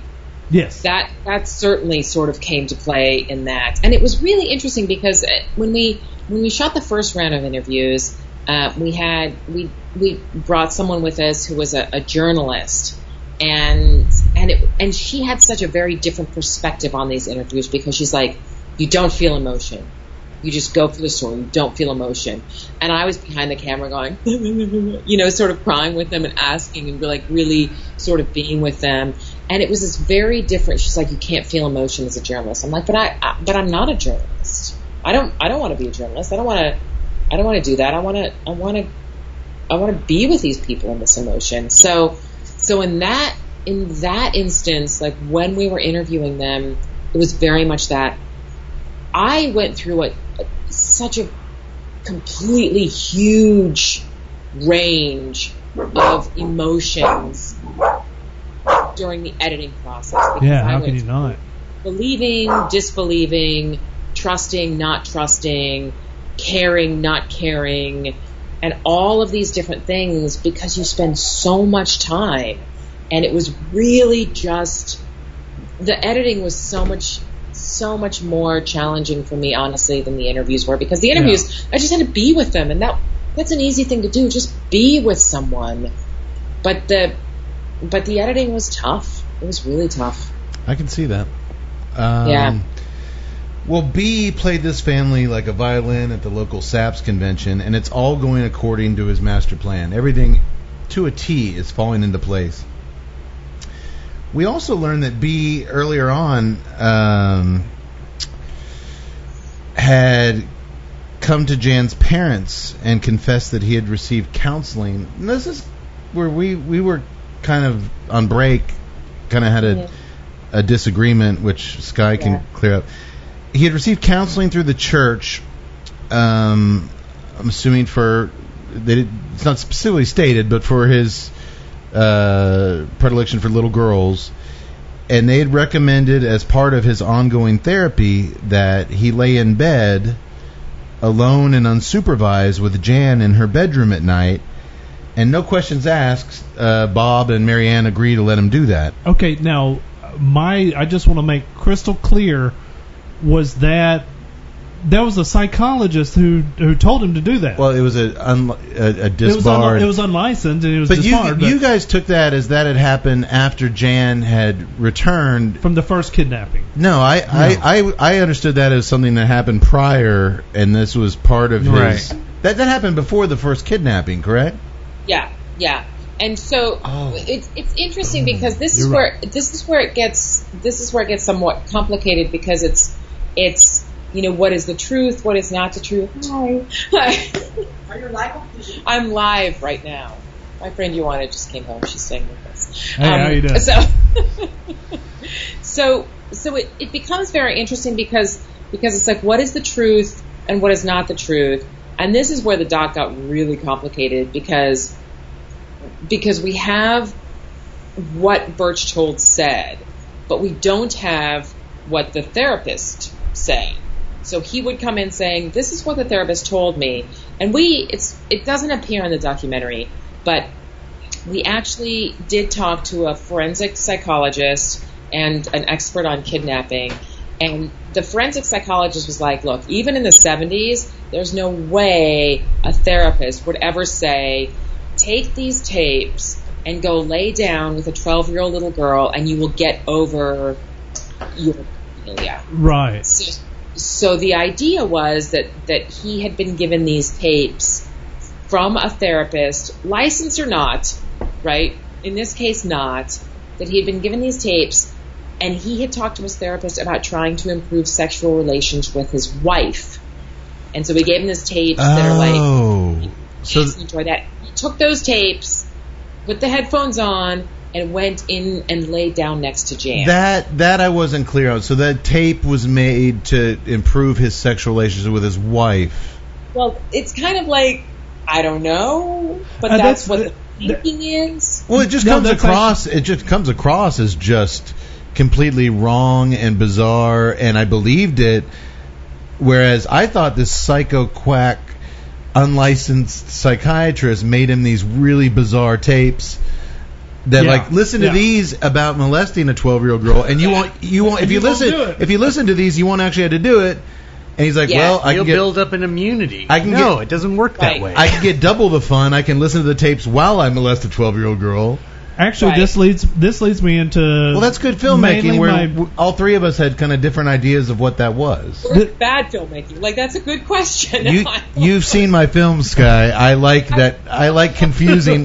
Confusion is good. I, I I actually that leads me into one of my only real personal questions. It is probably like my only real criticism with the documentary is that did you ever I'm trying to figure out because you're nice enough to hang out and drink beer and do all this stuff. no, uh, bring it. It's fine. Oh, okay, so I can, I can understand no, I can't. I can't understand how there this guy can be that charismatic. I mean, I've met some very charismatic people. I've met some people that I would run through walls for. I Yeah. don't think I have met this kind of charismatic deal. Was there ever a time where you're like, you know what, we need this psychologist to explain this. We need this expert in the field to to come in and lead and give a little gravitas to be. Yeah, totally. I mean, and that's why we did these two interviews. And then and then it was this really interesting thing that ended up happening because we did these two long, amazing interviews and both of these women had done this great research into the case. And then we had cut it in at one point and it started to feel like kind of this educational documentary. Like they were kind of you see something and you explain it, you see something, you explain it. Right. And, and there was part of me that was like, I just really want to stay with the family, and and I kind of wanted there to be some confusion, like how can this happen? And you should and never have made that movie with Cade. I, my my my esotericness rubbed off on her a little bit. Skye, are you on record as saying with no w- without underbelly there would be no abducted in plain sight? no, I'll never. I'll Don't say that. You'll never say that. I heard to say it. Never. We have that on record. No, I kind of I kind of figured that there that there was actually you know when you're in the editing room and you're cutting through this thing, I was like, there's no way that, that she had to have done this, and then that it was an editorial decision. So I, I'm, I'm glad you kind of clarified that. I, I'm just like I said, I, I think that there's a lot of people that are looking at this and say, there's no way this guy could be that charismatic. But you know what? I- to to, Skye, know. to Skye's point, and I, and I mentioned it earlier on things that elevate the, the the recreated footage, and rather than veering off into the church stuff, sticking with the real bad guy, let's focus on B and the family. Let's keep it here. Let's keep it at 90 minutes instead of going to 120 minutes Right. and go all these different directions. Bring in a talking shrink and all that, because then you know like Skye said, you start to become Stone Phillips. You start to become uh, Well, I definitely understand- something we've seen before, and this isn't. This story deserves to be told in a way we don't normally get these stories. Well, I definitely understand the fact that you don't want to. Here's the scenario, and now here's the guy who tell you just what you saw. I mean that. No, I'll I'll, I'll get I'll I- skip over that. I, uh, you know, and I and I'm. I, this would be a good place. I didn't even think about. I, I don't have this in my notes to talk about, but are you are you guys planning a, a, a Blu-ray, a DVD release with some of this? Uh, you know, I'm mountain. You have a mountain of of like the, like you said, the psychiatrist interviews. The are you are you guys gonna get that stuff out Well- there at some point? You know, it's such a phenomenal idea, and at, at this point, I'm like, I think it's a little too late. I mean, it, it's not too late for that. Like, it, it's it's a matter of sort of reincorporating that idea in a different way. Like, Blu-rays are out, they're available, they've been burned, they're there. But I think that it's certainly worthwhile to kind of cut some of these uh, expert interviews together and just put them up for anybody to see on the website yeah. and and I think it would be incredible because they like we at one point Stephanie Toby, one of the producers, like had put together this little podcast. Um, it's one episode. It's not a po- I I don't know, but it's like one thing where she put some of the interviews together, and they do provide an incredible amount of insight, and I think they're really really helpful for people who are sort of going beyond just the entertainment, if you can call it entertainment value Right. of this film, to really getting some great information. These expert interviews really, they, they really, really provide some great insight. So, so it's something that's certainly worth working on to just provide it on the website for anybody to see. I'll, I'll tell you, I'll I'll watch that because one of the oh. conversations that my wife and I had is that it's not the fact that I didn't believe that there that someone this could be this charismatic because I know I'm a fan of history. I know that they're out there, but I've never met a June Jones. I've never met a Mansfield. Yeah. I've never met a Rasputin. I know. But yeah. but those are those. I mean, that's the level that B is. I mean, that's the kind of charisma we're talking about. A Matthew McConaughey. Oh yeah, I would, I would, I would, yeah. All right. No, Well, no, let- no. I'm not. let- I'm not giving let's McConaughey get a back- handy. let- I'm let- sorry. Let's get back on track. You totally would give Matthew McConaughey a handy. Uh, After what, a couple beers, maybe. what the fuck? All right. So as B lays in bed with Jan, we're talking four nights a week for six months My leading, leading up to the first kidnapping. he plays these creepy cassette tapes with the therapist's voice. What we now know, talking to Skye, was the therapist describing how to improve he and his wife's sex lives, and he's laying there with this this young girl, and of course, This is what we think. that's what Yeah. we think, uh, And I- which is I the hate- most plausible. I think so too. The Yeah. I hate to plausible. say this, but anybody that's like that never happens. They never record that stuff. Go Well, watch Punisher because it's in Punisher Well, too. well, let me ask you this, Skye. So much of the audio we're hearing is actual audio. That Yeah. stuff on the tape was that actual audio? Yeah. You actually got a how'd you get a hold of the, all these audio tapes? FBI. They had it all. Yeah. Yeah. Wow.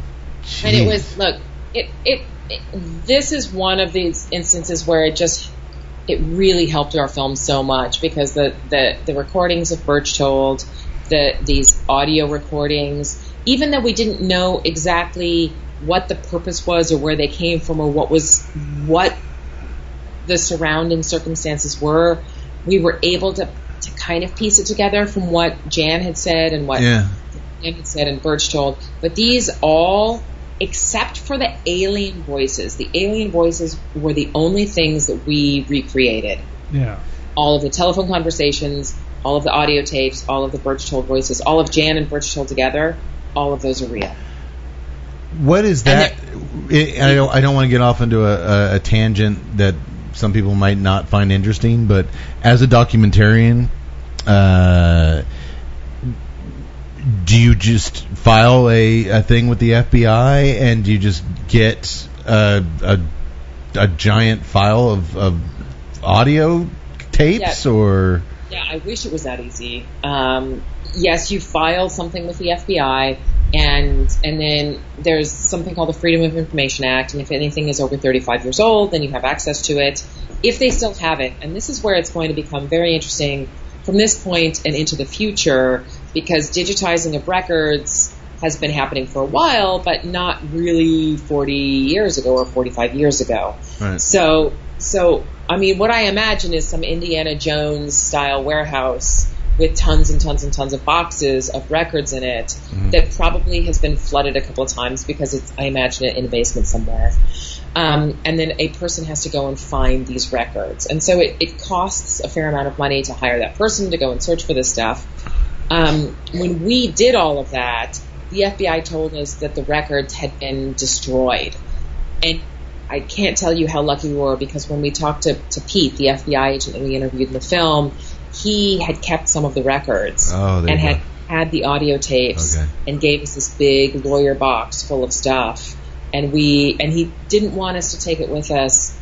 He and so we had brought this Nagra recorder, and I brought an intern with us, the magical intern sure uh, who, who was like, while we were doing the interview, she was scanning and she was recording and she was doing all of this stuff. Um, and um, and it just it just gave us such great insight because we had you know five pictures of Berchtold and no interview with You- him. So it, I, I, I will say this: we mentioned earlier you could you could have made this film without the archival footage, the eight millimeter original the of the family Yeah. footage.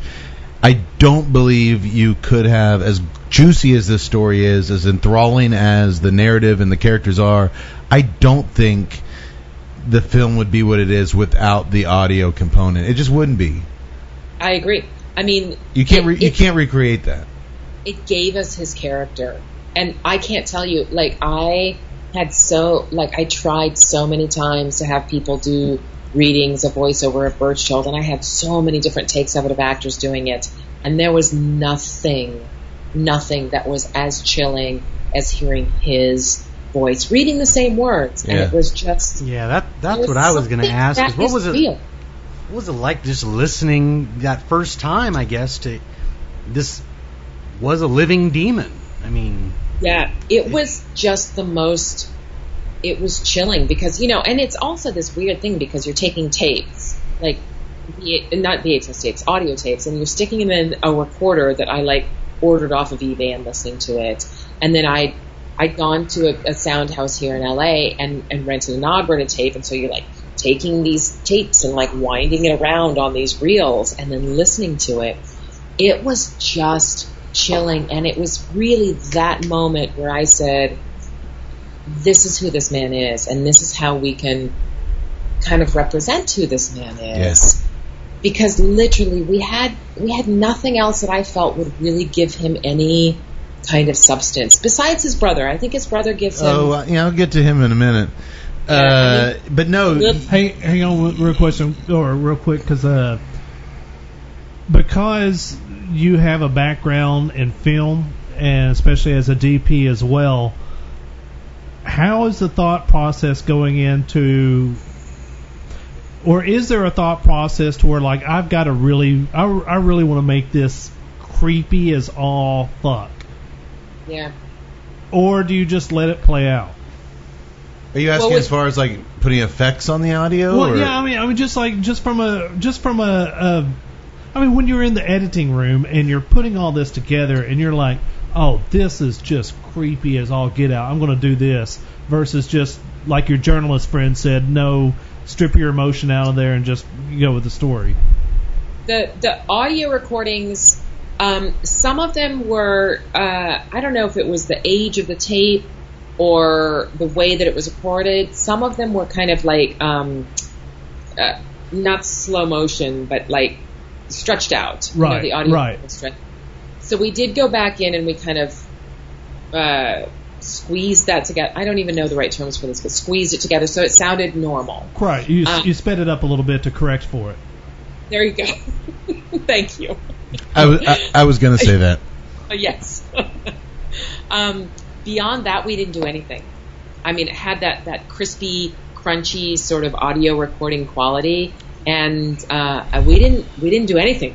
We didn't do anything to it. Yeah, If there's no anything- substitute for the Right. real thing. Yeah, there really isn't. I mean, it comes across as like, this is how we found it. This is how it plays, and why would you why would you mess with it? It. Yeah. Um, yeah.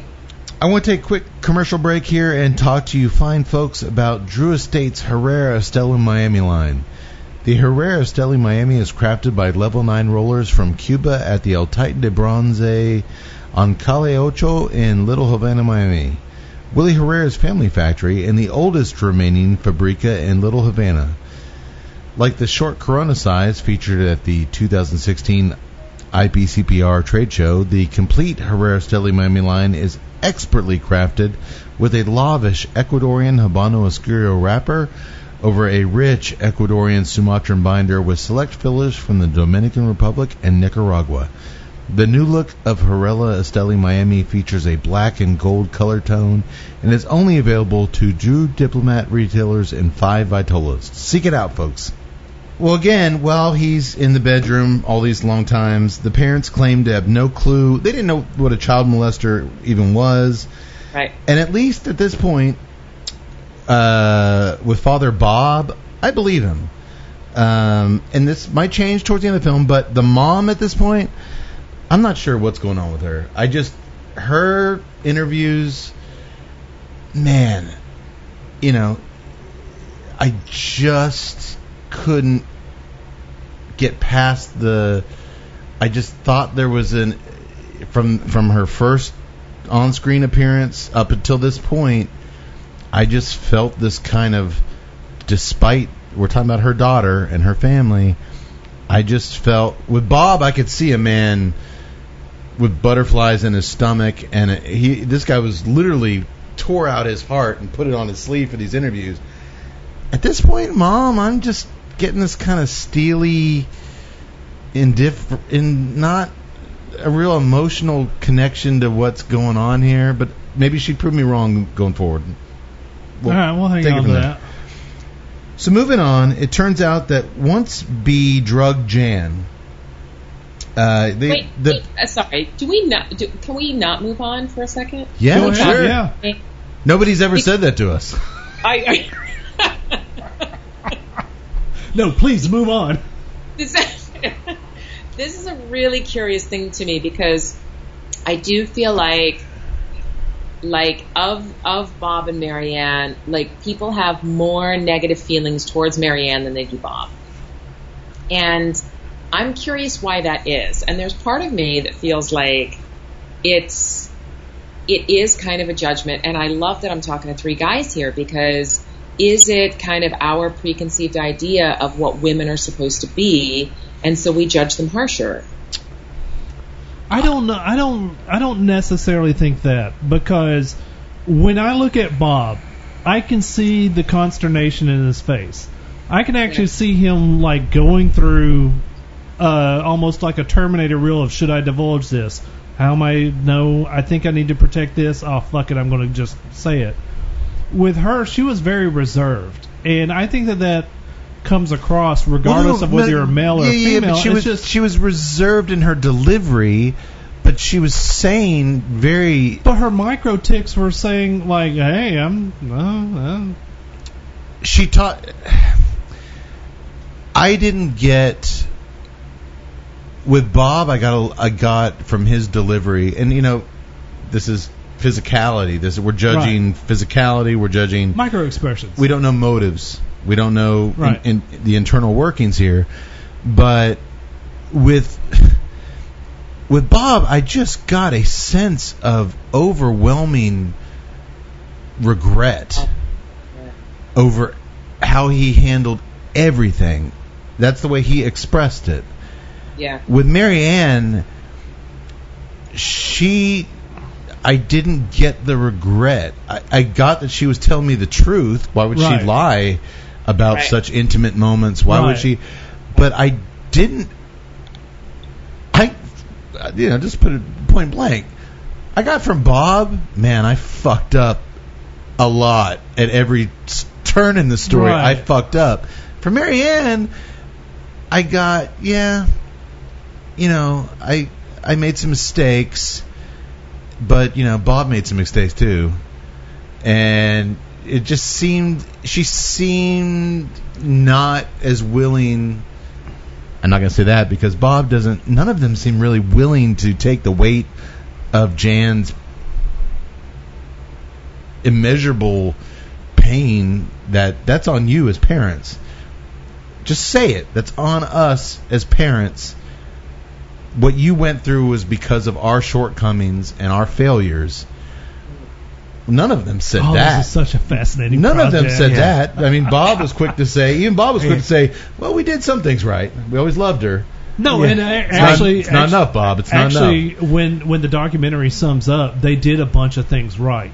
There's no way you come out of this even remotely close to whole unless you've done some things right. Well, I think a lot of that is on Jan. It's- it's Uh, on- and we haven't talked a lot about actually. Jan. We'll get to her in a minute. But I mean, I think a lot of that is on Jan being a superhuman. Yeah, uh. Jeez. from an emotional. You, you, you- Skye, you mentioned you know maybe audiences judging Bob and Marianne differently, and maybe because we're three guys, maybe you know looking at Bob differently because he's a guy. Uh, that's hard for me to say. I'm totally ask, I, I need to ask my wife that. Just right now. myself. Hey, Bob or Jan? But I'll tell you this: the Like it I- the opposite too. Like you could even judge him harsher because you're three guys judging him. Like well, sure, goes- sure. As right, a, as a father, Yeah. as a father of all girls, right. yeah. But I'm also not a gay florist. In the Right. in the 70s, God knows Right. how hard that was. Oh God, in a small town, you know, Right. when when they when, and later on when they talk about you know the leverage of exposing his homosexual affair, I understand that. I mean, I I, I literally understand that. but but I think still, but I it's think just but I think as a counter as a counter argument to maybe the way that some some audience members are are judging Marianne's uh, the way she comes off in this, I, I would like to counter. Yes, I do come off very very very strongly uh, against Marianne in this and, and what she gave to us. God, you know, she gave us her honest story. actually I'm Thank pretty you. much I'm pretty much But- an equal opportunity. but at this- uh, opportunist but- here. We're all very. I mean, They're they're they're no. I just I, I have a hard time just but at the same time, seeing how they rationalize. but at the same this. time, to to to Skye's argument, the maybe the difference in perspec per, perception with men and women audience members. The every time Jan showed up on screen, modern day Jan doing the interviews, yeah. Yeah. I I couldn't wrap my head around the strength. I couldn't wrap my head around the the you know, I think I say it later in my notes. I mean, you have this this this mature woman who's so centered, and I'm sure there's outtakes where she lost it, and and you had to you know cut the cameras and let her compose. I'm, it had to have happened, but she comes across with this strength and this iron will to overcome bad shit and not only get that story out, but to move on with her life. I mean, she seems more centered and normal than I do. That's true. I mean, you know, I go to a therapist for piddly shit. Compared, I'm actually not going to therapy anymore after this movie. I quit. I know. I got nothing to complain about. I'm I'm good. I'm good. It does an amazing job of giving perspective of what what um, what our own problems are, or aren't. Or really. aren't. I, I- I think that's that's very apt. Um, well, it turns out uh, to jump back in real quick, um, and I am gonna I see we're getting close on the cigar, but hold your thoughts. It turns out that once B drugged Jan, uh, he was always given. The parents say he was always giving her vitamins and allergy pills, which now, of course, again, we say this a lot on our TNA movies. It was the 80s. It was the 70s here. Uh, I guess some neighborhood close family friend can give your kids pills. He uh, transferred her from the the car that they left in to his motorhome. And here's where shit gets unbelievably surreal. She wakes up and she's restrained to a bed with like leather wrist and ankle straps and there's an intercom like device playing messages to her in an alien voice. The voice explains to her that she is part alien. Her mother's real. Her mother's her actual mother. Uh, she has an alien father, kind of like Jesus, which is a story she knows all too well growing up in the church. And her mission, she's told, is to create a baby with the chosen one, B, by the age of 16, or else her family would suffer horrific consequences. And because she loves and trusts B as a someone like an uncle or Yeah. her own father, uh, to such an intense extent, she follows her marching orders. You see, B also, when she gets out of the straps and finds him, he's beat himself up to kind of sell the story of the alien, uh, not abduction, but alien Interaction. Alien interaction. This fucker's thought of everything.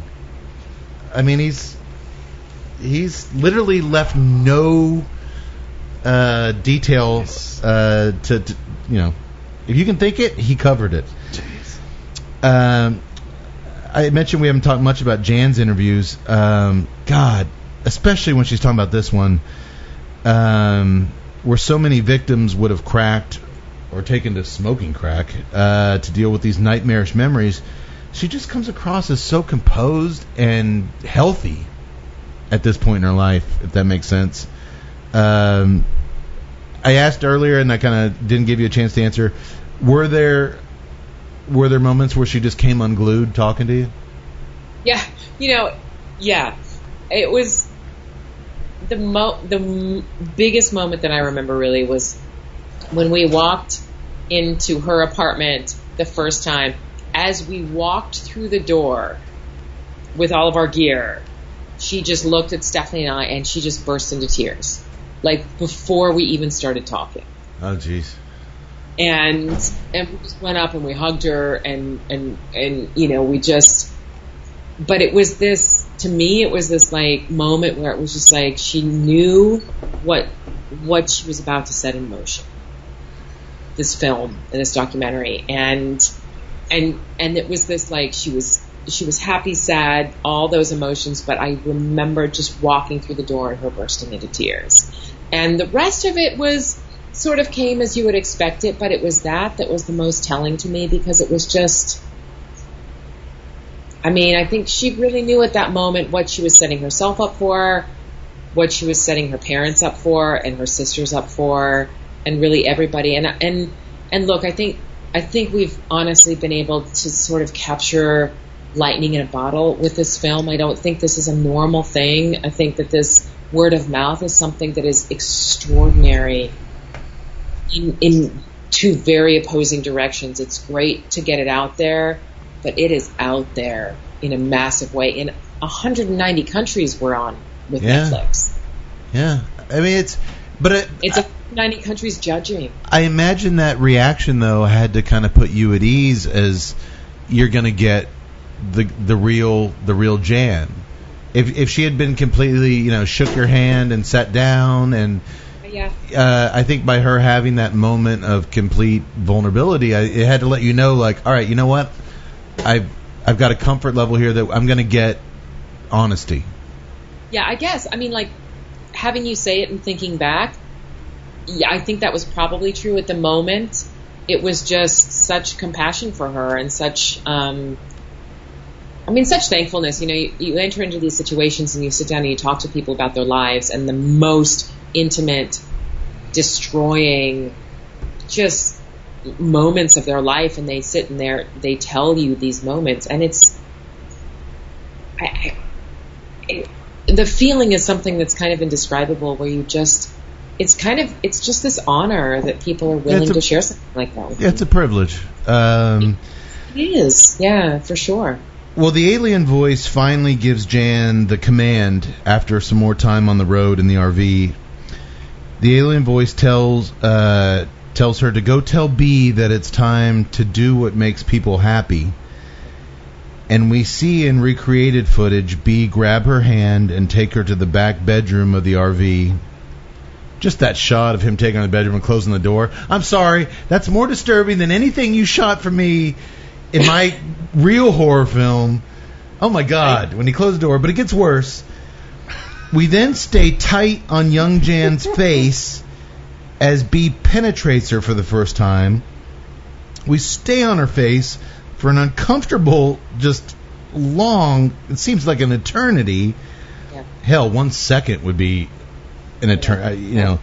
But we just look down at Jan, and you already mentioned that conversation that went in with this young actress, and we're looking at her as we hear grown up real Jan's voiceover describe the sexual encounter.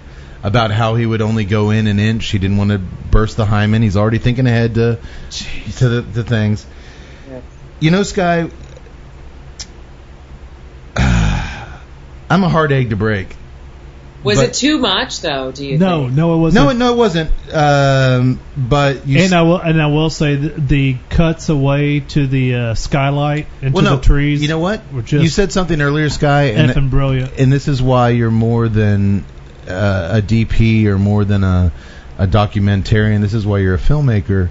You were mentioning the memory of your dad with that cigar outside, and the the light of it in the dark night, and it's a visual imprint that you always have. She tells us that she looked up through the skylight in the RV and there was a branch and some leaves hanging over. And she focused out that window as B is raping her. It's rape. Uh, but to get through it, as what is she now? 12? Yeah. I think she's Yeah. 12. Yes. It's 12. she's she the real Jan is telling us about how she focused on this this branch and this leaf. Skye films out the top of this RV a branch hanging over and that leaf. And that's why you're a filmmaker. I mean that knowing the significance of your dad's cigar butt in the darkness, knowing how imprinted that branch out that RV was to Jan and lingering on it when we finally cut away from her little face. Screw you, Stone Phillips. This is how you do it. and it, and it's something that's very human Oh, uh, because it's- there's a lot of times you know maybe not maybe it's not a situation where somebody was raping but you know you get you get the you get the news that your wife is dying or you get the news that your parents have died I, it, there's a lot of times when you go into like this little deal to where you fixate on something and you But just by Jan's, but by Jan's modern day retelling of it, and Skye, the way Skye captured it, it was it was not it was cinema. It, it was it was pure cinema, and uh, those are the documentaries that I can get behind. Is when they incorporate those those touches Um, and that that yeah, that scene was It's a horrible, horrible situation, but a very human situation. sad. Yeah, that you- makes sense. That, that shot, looking out at the leaves on those trees, it is. It's so. I, I'm so glad you mentioned it because it's my favorite. It's my favorite shot in the film. There's one other. There's one other that would have been my favorite. We'll get to my favorite shot in the film here pretty quick. Um, but yeah, and I, I honestly had the maybe twisted thought of like, I can't imagine when Jan, the real Jan, watched this film when she saw the leaf out of the top of the RV. What the hell did she? I mean, Yeah, yeah, yikes! That's a question. That's That's a question point. for Jan. yeah. Uh, she'll never talk to us. If she's seen any of our podcasts, no. Okay. Uh, well, it turns out B marries Jan down in Mexico. Uh, they learned this from. Sorry, this guy. B's brother, who B has been in touch with uh, over the phone during all this. Man, that dude's a real character, huh? well, he's a character. You Yeah. could do a whole movie, I imagine, on this guy. Oh, I know, I know. He was. He, he's a character, but he was. He's also the only. He did. He did seem to have a pretty good moral compass. I know, but he he's the only one that would talk to us. And so there's, you know, it was very it was very interesting, but I also respect him. And and and look, I I- he's the the only guy that would talk to us from their family, and his his reasoning behind that was because he wanted to give his brother a voice. And and it's funny because the more I think about it, I sit there going, you know, I think about my sister, and I'm like, okay, what would she have to do to make me turn against her? And I sit there going, there's nothing. There's nothing she could do where I would completely disown her from my life. Nothing. Yeah, that that Right. man, this guy is so effing complex because on one hand, on one hand, you're absolutely right. I mean, it's family. That's his brother. And on the other hand, Yet, Jesus. yet, yet he comes across as one of the least complex. Like he comes across as just the most. But to me, that's Well, I what mean, make, that's what makes him Just, complex. no, even after 40 years, I mean, you how do you wrap your head around that your your brother's a sociopath? And, Yeah, exactly. But at the same time, like there in in in all the interviews, I never doubted this guy. I never doubted a word he said. No, I didn't either. He, It he was was like- the only one I actually. I, I oh, just. that. Oh, okay. Ho- hang on. 'cause Which is weird because he's like a used car salesman and you know kind of a redneck and like I believe this guy.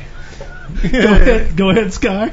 Well, I was just going to say it's so fascinating to me because you believe him because he's so outrageous. Whereas, whereas everybody else, you're kind of sitting there going, are they telling the truth? Are they not telling the truth? Are they protecting themselves? And I kind of felt the same way, even with Berchtold, whereas like, I imme- like when I first read the papers that he had written about this homosexual encounter with Bob Broberg, I was like, that's not true. And then I found out it was, and so I, I got to a point where I was like, everything he said is actually true. And and so I had to really sort of look at my response to this. And look, I think everything that Broberg said is true as well. But I expected them to be truthful, and these other people that I didn't expect to be truthful were as well. Let- And that's complicated. It is. Let me ask you. uh, This is a question I had for the end, but I'll go ahead and jump in here. Um, some of it. Uh, so none of uh, B's kids. I don't know if his wife's still alive. Uh, they they were completely not interested in talking to you whatsoever. No. Why And would the reason- why like, why would they? had- yeah, I mean, we had like a, a, a 15 second conversation on the phone before before it was ended on their part. Um, but I asked them if they would be interested, and they knew because Joe Berchtold us still in contact with them, and and and basically they said it's it's it's ancient history, it's behind them, and they had no desire to really open this Pandora's box again. Right. And you're absolutely right. Why would they? There's no reason why they. Sure. Um, okay. Well, B tells his brother that he won't return to the U.S. unless Jan's parents agree to let them marry again there. Naturally, they don't agree to this. I say naturally, but who knows with these two goobers. Right. Uh, so B's brother does the right thing and has his phone tapped so the FBI can trace B's location. Hey, brother. And they send in the Mexican police to scoop him up. Uh, but once in the Mexican jail, B manages, he bribes one of the guards with his Oh, F you Mexican gold police. watch. That's, I'm sorry. that- as, soon, as soon as I that's saw this, shocking. Uh, no, no, Right. it's not shocking. But as soon as I saw this in the movie, I'm like, yeah, that makes totally sense. What? Mex- Mexican policia can be bought off? Come on. That's the it's- shocking revelation tonight. Yeah. Uh, B manages to let them talk to Jen one last time in the prison. He tells her if she reveals anything about their mission, the alien stuff, them having sex, obviously, the aliens will blind her sister and kill her father. So, as she's sent back to the States, she clams up tight, doesn't say a word uh, on her return And keep in keep in mind, this is a 12 year old, very naive girl. This is a fucking asshole. We can't agree on that. Yeah. He is an asshole. I- Speaking of uh, assholes, The Final- cigar is not an asshole. final thoughts on the cigar. I, I really like it. I I, I really like it. My lips are tingling. It got a real weird jump up in spice at the end. My lips are tingling. Uh, I got a lot more chocolate in the final Yep. third. Did you get that? Yes. Uh, still get some mintiness, a little bit of that Nicaraguan earth. And it's strong enough to to hang in with this Unibroue. the I call it the Maudite. What'd you call it, Skye? The m- Audit. Mudite. Somebody, I, thi- I think she's right. Uh, the Mudite. Um, I really liked it too, and it and it didn't get you know it's still not getting hot. I'll I'll be smoking on this for another. But I wanted to. I see he's almost cash. You're just getting involved there, but uh, yeah, the flavors little little ebb and flow with the. I didn't really get I didn't really get a lot of ebb and flow with it. It was pretty much the same cigar from foot to the last. Uh, but it was a good tasting cigar. It's right in my palate, so Okay. I, I I can't complain about that.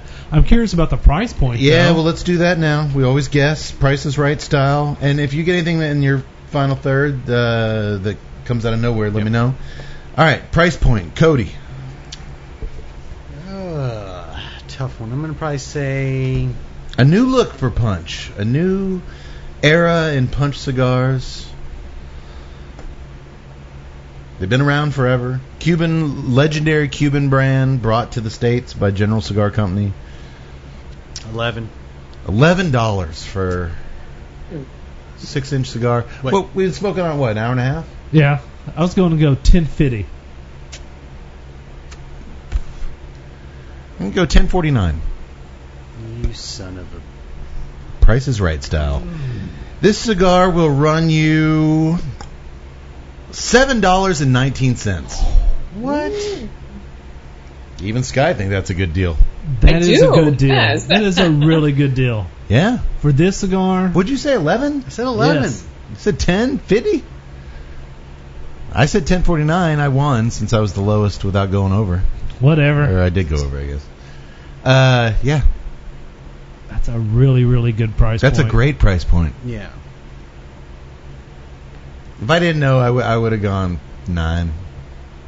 Because it's a punch. Punch are usually on the reasonable scale. That's unbelievable.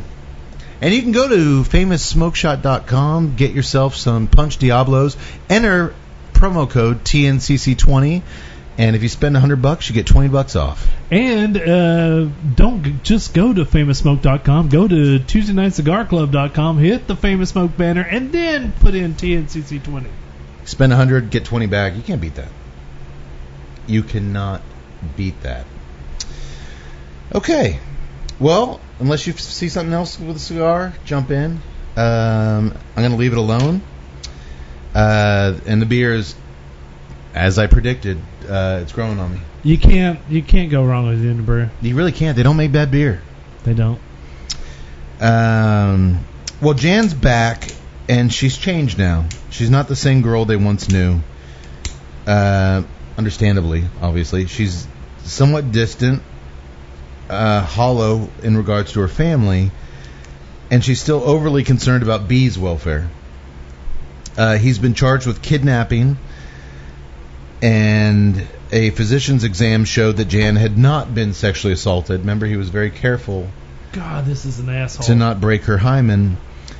Uh, God, can you imagine that? Just on top of all that weird alien shit and all the rape in the RV. Just to then be you got to so fucking go into a methodical. doctor and get. She's 12 years old. That's why it's so unbelievable me that I she's just- so healthy as an adult, seemingly. Not only that, but I mean, just think of the situations that she went to. She was actually placed in a holding cell as well. Oh yeah, in a Mexican prison. I forgot about that. Well, not only that, but she was placed in a holding cell when she came Oh yeah, back when she came to the back, states too. she was Uh, fingerprinted, just fingerprinted, and the whole nine yards there. But she does, you know, begin assimilating back and acting normal in school. Um, but she keeps this distance between her family as she knows her mission, which has been ingrained in her brain at this point, isn't complete as long as she's separated from B. And the worst thing about it is that she's protecting her family. Now you've got a 12 year old who's tasked not only with saving the world, but protecting her family and her sisters as well. Correct. And your family thinks, well, obviously they have no clue that that is weighing on her shoulders. Um, I'll, I'll go now. The FBI agent in charge. Again, I really like this guy. He warns Jan's parents to not have any contact with B or any of his family under any circumstances. But of course, her parents don't listen to him. So on Christmas Eve, B's wife Gail is she still alive? Gail, Yeah. she is. Yep. She comes over and asks Bob and Marianne to sign some affidavits stating that Jan had permission to go with B, and they in no way want to see charges pressed, or else B will be forced to reveal his homosexual encounter with Bob, and in the mid 1970s, that's a big fucking deal. So they, man, it's another big moment in the the, the recreation, them signing those documents. They signed the affidavits saying that Jan wasn't taken against her will or held against her will, and just like that, B is set free. Bob, how? Marianne does tell us the general public wasn't happy with that decision. No shit. Even in the 70s, I- that's completely crazy. It's just very difficult. I, I had a hard time with this because I mean I'm I'm viewing them, you know, by the standards of looking at my own parents, and if my you know, mom had a daughter and she thought for one instance some man had touched her, he'd be dead in a cornfield, I think and that's and that's not a thing. I mean. That happens enough in this area. yeah. No, I know your family. That's not. That's not. Those, those aren't hollow words. Mom, mom's hand would be on the shovel. I, I, I, uh, this isn't a time or a culture issue. It's just how. I mean, I just this is one of the this is one of those impact moments where I was like, how? Yeah, this this was almost uh, the signing of those affidavits was. Well, I mean, how do you rank these things? Letting him sleep with her in her bedroom, letting him build a wall in her bedroom to separate her from her. I mean, like, you could rank these bad choices, but we, I mean, it's it's pointless. So B moves to Utah when he's released to work at his brother's car dealership. Imagine that he's an amazing used car salesman. Uh, but he was still coming home on the weekends to Idaho to see his family, and he's also sneaking into Jan's bedroom with his little alien intercom and raping her more. How do you not know guys coming into your house? Like that was. Hey, it was the seventies. Well, it Um, was, it hang was also sort of this, the, how their house was set up. and, And- and and she was clearly willing at this point. She would open. Well, I, I, I'm- I'm- it wasn't stated, but I imagine she opened the No, window. I, and I'm, he, I'm, cur- I'm curious. How did how was the house set- set up? She was in the- she was in the basement, right? Yeah, but so okay, so you go in. Let me see if I can get on the screen here. So so there's a kitchen door that opens and it goes. If you turn to the right, you go in the kitchen, and if you go straight down, you go into the basement to the room. So and the parents' bedroom was back over. Like if you went right through the kitchen back in, you get to the parents' bedroom. But if you just went straight down the basement, and then you'd get to that big room that there was closed off into two rooms and you just go to the end of the hall and that was Jan's room. So it would have been so easy to sneak in and go down that hallway to their room without anybody even really hearing you. Really? I mean, how how heavy of a sleepers are these people? Because you my know- wi- my wife will wake up if the cat is three rooms over yeah, but licking you know a what? magazine. I, I'm thinking about back, you know, in the '80s when we were kids, how easy it was to sneak in and out of of the house at night to, you know, go egg houses or to true. or to get your friend. I mean, it is true. it is. I'm Now, sorry, mom and dad. Maybe snuck out a maybe maybe you maybe you would have, have had a little more awareness, seeing as you just brought your daughter back from Mexico. I'm just and the saying guy that who there took might have her- been a point where I'm sitting in that kitchen with a shotgun. Yeah. Well, I'd like to think that. He also uh, B smuggles notes into her school, telling her to go to random phone booths in town, where an alien voice over the phone would hammer home the importance of the ongoing mission. They also wrote love letters back to one another. Man, I think the inclusion of these letters, Skye, is so essential to getting into her teenage head, and Yeah. his and the way he manipulated it. Um, You should actually show the letters with Jan reading them. That Yeah. that's that's cool. Oh, that was that was a recreation too. Jan's little voice was Yeah. an act that we had reading them. That was Oh, the other. yeah, yeah, recreation that makes sense. Uh, but Yeah. still, just the actual to see the letters alone, just that visual was. I know the way to me it was always just the way that she wrote. You know those big sort of bubbly letters. Even that, It was it was very even the stationery uh, with with like the Yeah. little you know because everybody used that cheesy stationery back then with like the little you know guy looking at a sunset at the bottom. Or Oh, it was, it was The bad thing is, is that I've done enough of these style of videos to where I'm like, I'm I'm watching the the display of the letter and the uh, the masking as you're going line by line, and it's like because her letters loop into the next line, and Right. there's like letters cut off, and I'm like, oh, that's such a pain in the ass to deal with. I, I'm sorry. Editorial note. editorial note. Uh, well, B's hook is in her now more than ever, even though they're technically separated. Uh, the shift from I love B like I love my father to I love B like a man is complete now, and she tells her mother that she wants to marry him. yeah. It's so profoundly sad and at the same time enthralling because you just can't make this shit up. I mean, at this point in the story, you literally can't. A creative mind, a creative storyteller, just couldn't make it up. I mean, if you tried to make this into a lifetime movie today, The Wrong Neighbor, they would Yeah. they'd tell you they'd tell you to get the fuck out of it. They, they'll make anything into a movie, and they'd tell you this is too crazy. Oh, al- always Right, is the, the this thing is is truth is stranger than fiction. I and it this never is the never is that one more of apparent. the penultimate examples. Skye, if I direct a Lifetime movie, will you collaborate with me? Yes, absolutely. I'm writing one now. It's called The Wrong Podcast. Oh God, I, I've said too much. It's based on a Christmas story. I've said I've said I, I perhaps we'll talk later, Skye. Um, we skip ahead to the spring of '75, and Mary Ann agrees to meet B to talk about Jan.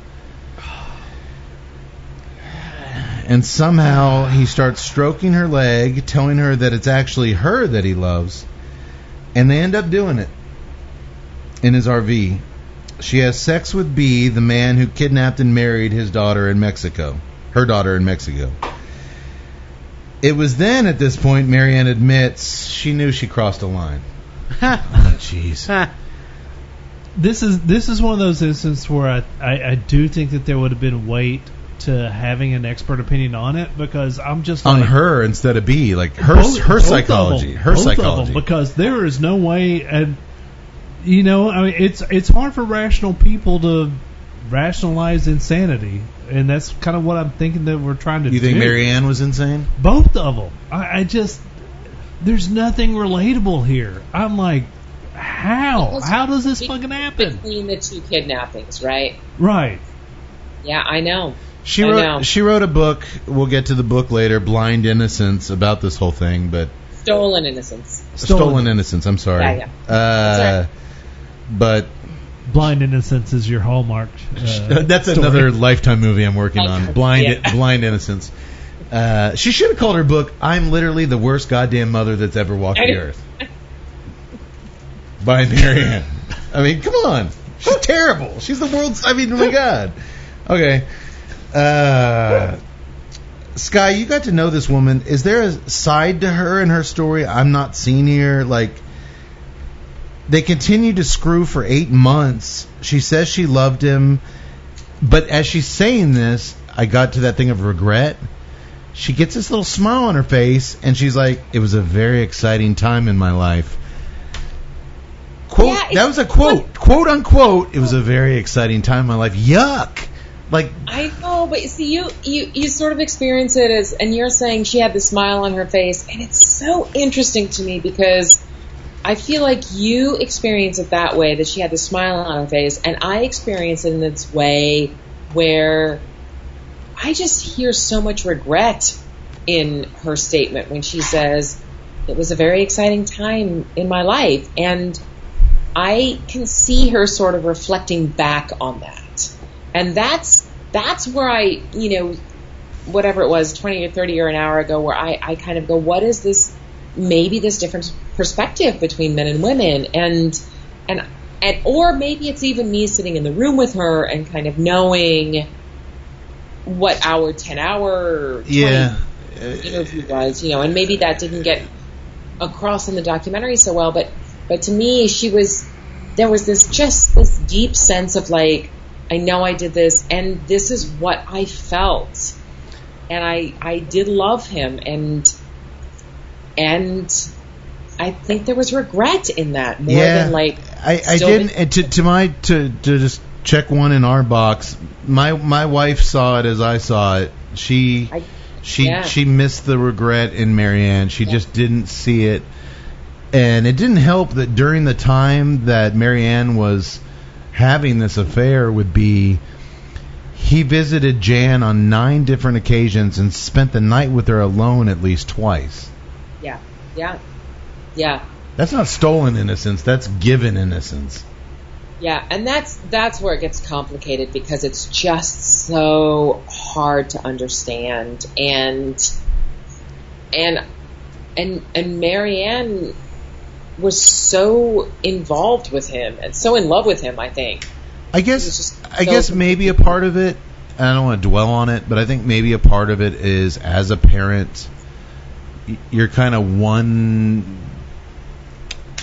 Your one golden rule is to to put your kids' needs and safety and pretty much everything once you once you do it above your own and you know it wasn't like this happened in the early days of B.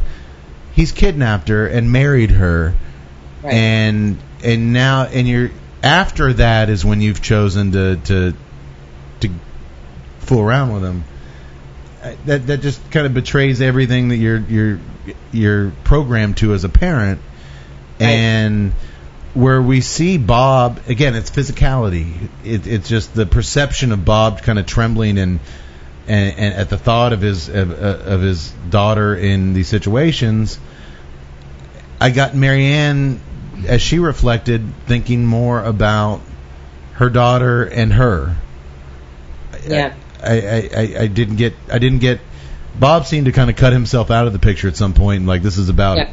this is about Jan where Mary Ann kind of was like this is Jan and I's story not just Jan's story. I think Yeah. I think one of the things that I kind of take away from both of their interviews, and I could just be going way too forensic geek here.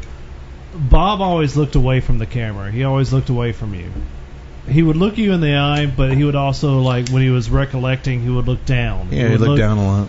and he would fidget and it wasn't like it was weird because she she never broke she she didn't break concentration a lot she was constantly looking at you she knew what she was delivering i, I don't know I, it, it's just I don't know. I don't and know. maybe, maybe there is a lot of truth in you know to how the sexes both view. Oh this. no, there's there's definitely tr- yeah, no that's that's That- that's there. That's there. Uh, But Yeah. see, the, the funny thing is, is that you know, with my view of the sexes, uh, and again, being a cat parent that I am, I put most of the onus on Bob. I mean, like, i- if we want to go way because old, he's a dad. yeah, if we want to go way old fashioned, that's your daughter, I, and I'm just, I have a hard time relating with him, even though. At the same time that I have a hard time relating with him, I can sympathize with him a lot. Yeah. So it, it's a really weird dynamic there. It really is. Well, Bob, speaking of Bob, he finally makes a move and files for a divorce to get his kids away from wife and B.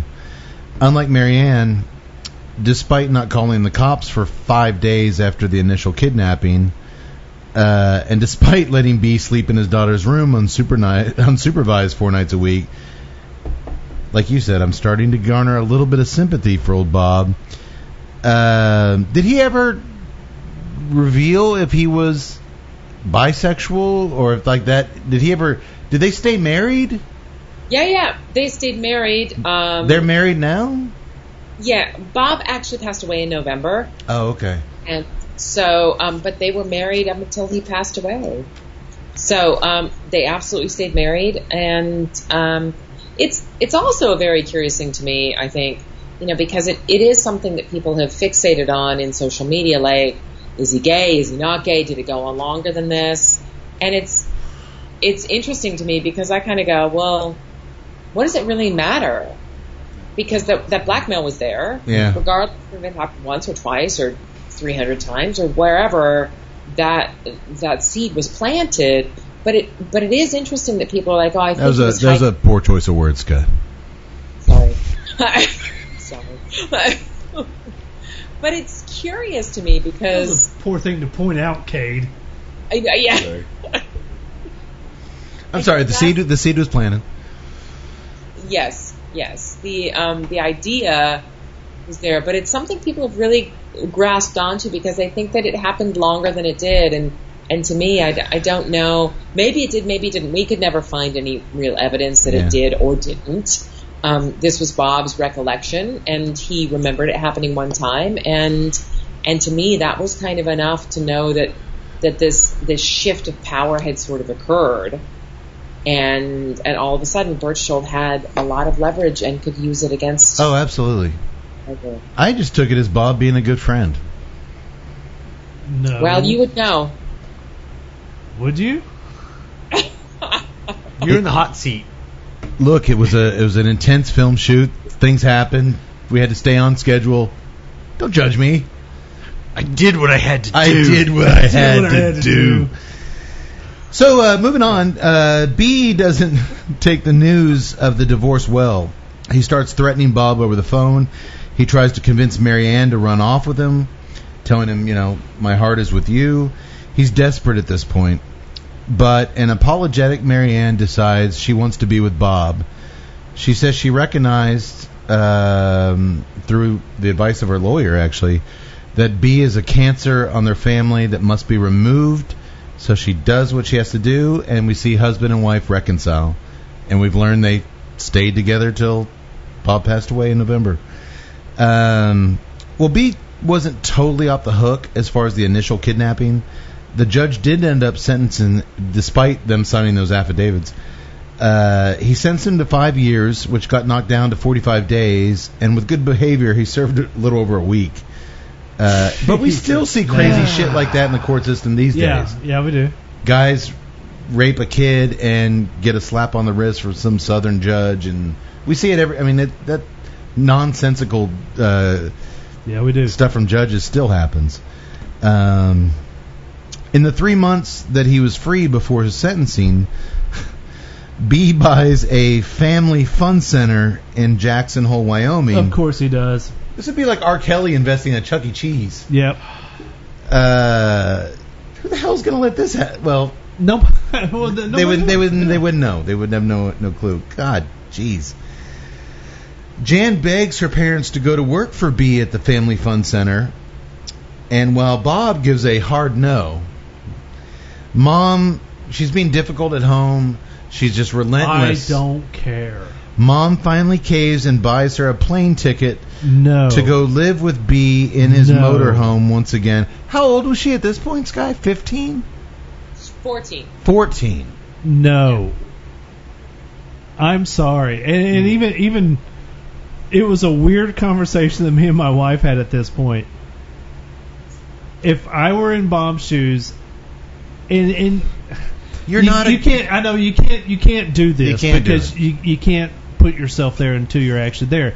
But I'm like, I've got to divorce you for the sake and the safety of my kids. I have to get you away from them. The moment you put Doesn't her matter. on a plane, It doesn't matter. You are endangering my child. But at this point in our story, Todd, it doesn't matter. She's gone. She's already there. But it it does matter because eventually, if I get her back, Well, my wife who put my baby girl on a plane to a fucking pedophile that married her in Mexico, I've got to get you away. I love you, honey, but I got to get you away. I think that it, that think, like like if you didn't know he was a pedophile, like because you're look, I'm not trying to sort of stick up for anybody or or or, no, just or devil's advocate. fine. But yeah, playing devil's advocate here. Like because they still didn't really I mean maybe they knew but in a very subconscious way, they didn't actually it wasn't real to them that he was a pedophile. Okay, uh, let me. thought that they were that their 12 14 year old daughter was in love with a 40 year old man. Exactly. That's that's where even if you take sex totally out of the equation, Yeah. pedophile totally out of the question. A 40-year-old man married my daughter, actually took my daughter to Mexico, married him. I'm sorry, I've got to get her But away from that. you want to dude. complicate this a little bit more? If you're Bob, yeah, she flew to Wyoming to be with this 40 year old man, but he's also the same 40 year he's also the same 40 year old man that drove me out to the country and asked me for a hand job. Exactly. Maybe he's Bob's thinking that this guy isn't. How could he be inclined to little girls when I'm giving him a tug Little girls or his wife. or his wife? He's just he's. th- This Your head yeah, could go a just- million. My brain, my brain just A exploded. I'm just saying, if you're Bob, you're like, you know what? He sure liked what I did to him. How could he like anything from a girl? I'm just saying, Bob's a human being with thoughts. Oh man, so complicated. Drop that in your brain box. All right. bunch of romperoo numbnuts. I said earlier the the moment with the leaf over the RV was my second place standout uh, cinematic uh, moment in the film. Here we have the transcendent moment, as far as I'm concerned, where I'm watching a movie. I'm not watching something on TV. I'm not watching a, a paint by numbers document, you know, documentary, true crime documentary. Skye, you play a cassette recording here of Jan and B talking about one of her dreams, and I Oh. believe I believe it's the only audio that they both appear on together, talking Yeah. to each other. And while we're listening to the conversation, there's one. I'd say it's hellish, but this is like a million feet under hell, where he asks her if she's ever watched Sesame Street. Yeah.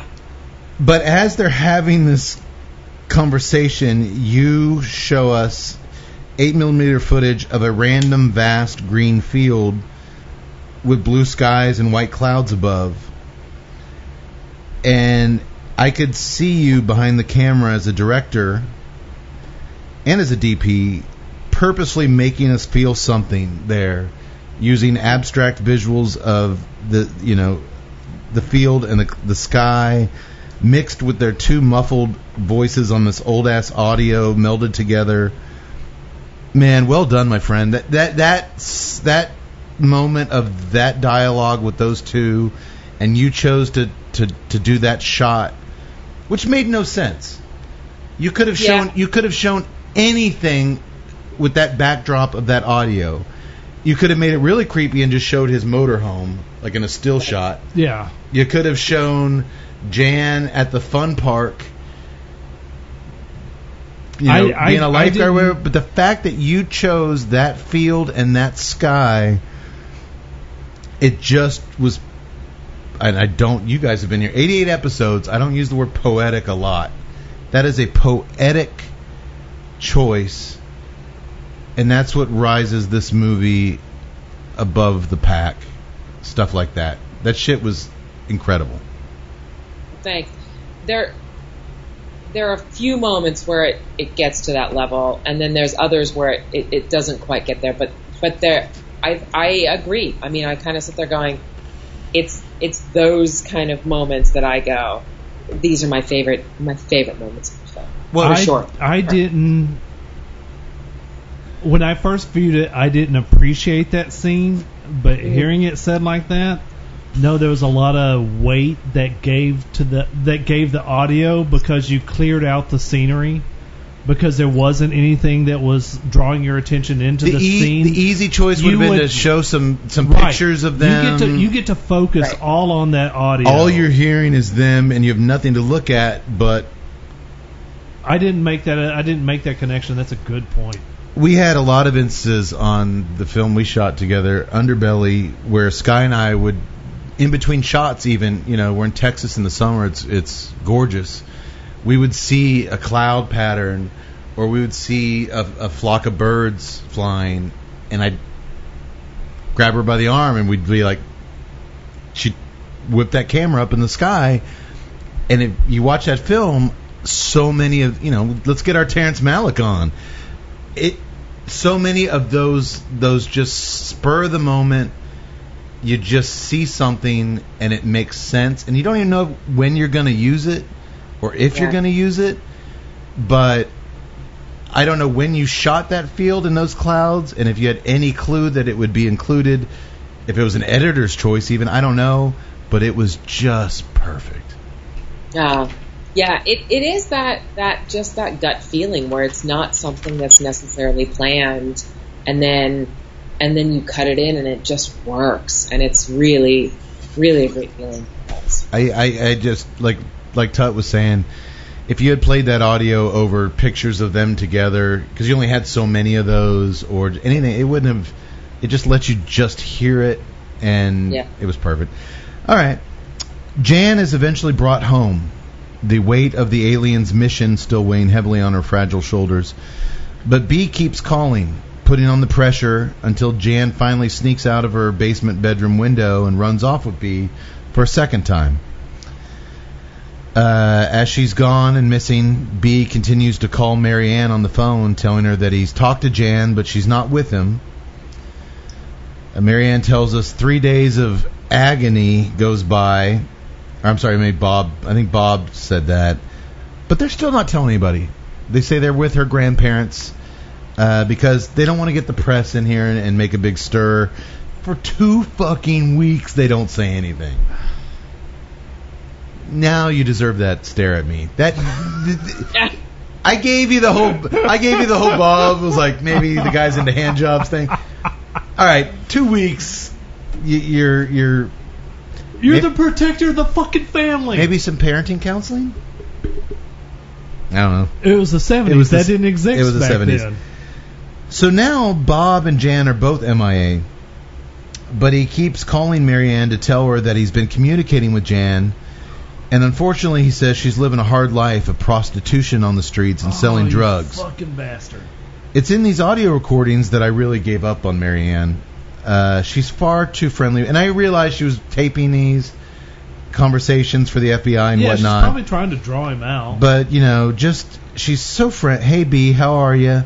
But here's where it got me. When he tells her about the prostitution and whatnot, she just gives a oh dear.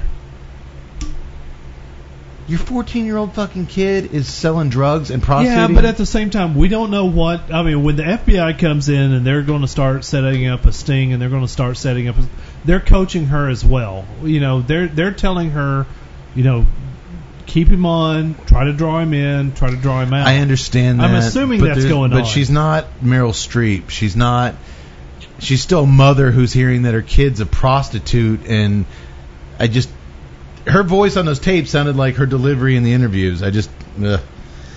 Blunt, stolen innocence, my ass. Sold innocence. It's like ah. Like I said, I, I'm I'm viewing this through my own parents, and I'm like, I can't relate to these people. The book should have been called Selfish Indifference. That fits. It's apt. One man's opinion. And this goes on for three long. This guy's burying her head in that. I, I just. I, no, I just like that look you gave up to the TV to just look at her Well, reaction. yeah, we- you're like, oh god. sometimes because we're doing our normal thing here, I forget Skye's there. I'm like, oh god, yeah. Listening to everyone. Hey, Yeah. no holds barred. We're just doing what I we know. do. But this goes on for three long months with them talking, and he and all and she also asked him. So At one point, when did they go Mel Gibson? Give me back my daughter. no, that doesn't happen. Uh, and she asked him during these conversations, "Do you still want to marry Jan?" Oh yeah, she's the only one for me. Ninety days into Jan's second disappearance, the FBI tracks down B in Salt Lake City. Inside his motorhome, he has a huge poster. He has these huge poster-sized Oh, photos God. of Jan all over the place. But he swears up and down he doesn't know where she is. Okay, I've got to ask. Where did did you recreate the posters? Okay, you did. Yeah. Because that Yeah. was freaky. Yeah. Yeah, yeah. We recreated the photos, and it's a little bit of a funny story because I was like, "Who's gonna print these photos? Like, is anybody gonna print these photos for me? These are creepy. Like, You what- can't, you can't, you can't go to Walgreens. Oh no, they'll do it. I mean, don't don't ask questions. They will. They totally did. Like it was not that hard. I was like, I was expecting this big, huge. Like I contacted a friend of mine who was a printer, and I'm like, I might need like a favor. This is what I like this whole thing. And he's like, Yeah, yeah, I can help you out. And and then I was like, Okay, I might need this. And then I got online and like and like was like, Oh yeah, can we get these these photo printer things on the? And they're like, Yeah, no problem. Yeah, we're just gonna And go we down got to them, like, Staples. four It's all days later, and I was like. This is supposed to be a lot harder than this. This is really awful. That this is Yeah, this. that's That's a great point. that's the 2000s. We say it's the 70s. That's the 2000s. That's a great point. This should be a lot harder than it It's actually a lot is. harder. Yeah, yeah. I Uh, Oh my god. well, yeah. there uh, there's a moment during all this where we hear audio of Jan. Oh God, this one. She calls home, and we Oh. hear we hear her talking to tearful Bob and her hysterical sisters who haven't heard her voice Oh in my forever. It is so damn heartbreaking. Oh my God. I just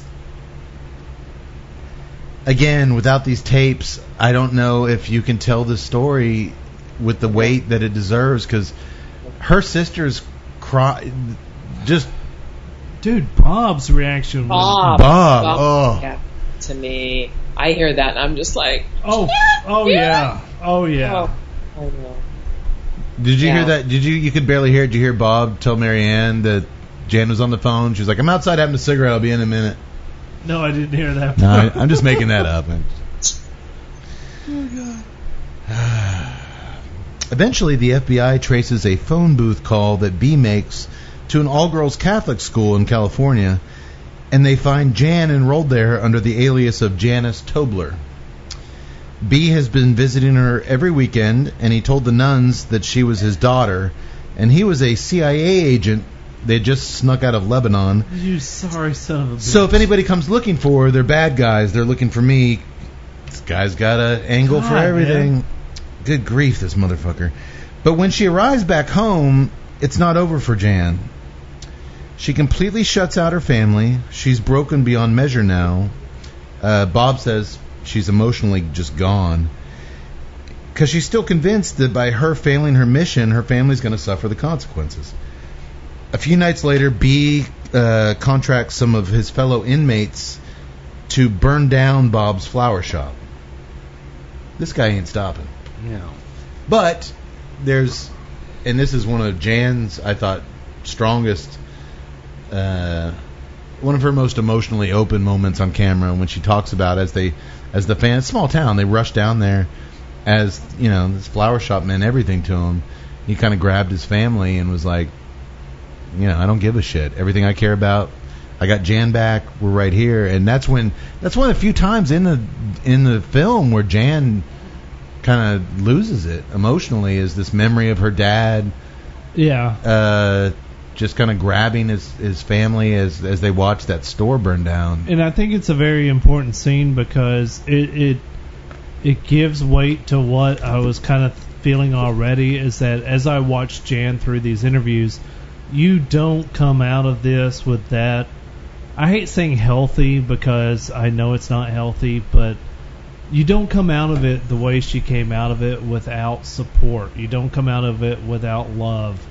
And regardless of whatever's going on between Mary Ann and Bob and the family, I never once doubted that they loved their kids. At all. Okay. Oh, Kate, you look like you did. Wait, what? He Said, like he does today. said I, I kind of had a look of doubt that you said they love their kids. Yes. Mary Ann and Bob. Yes. Well, maybe not Mary Ann. Sorry, Skye. Uh, I just did you see in the when they were in the did you see where they were watching the flower shop burn and Bob was holding the kids?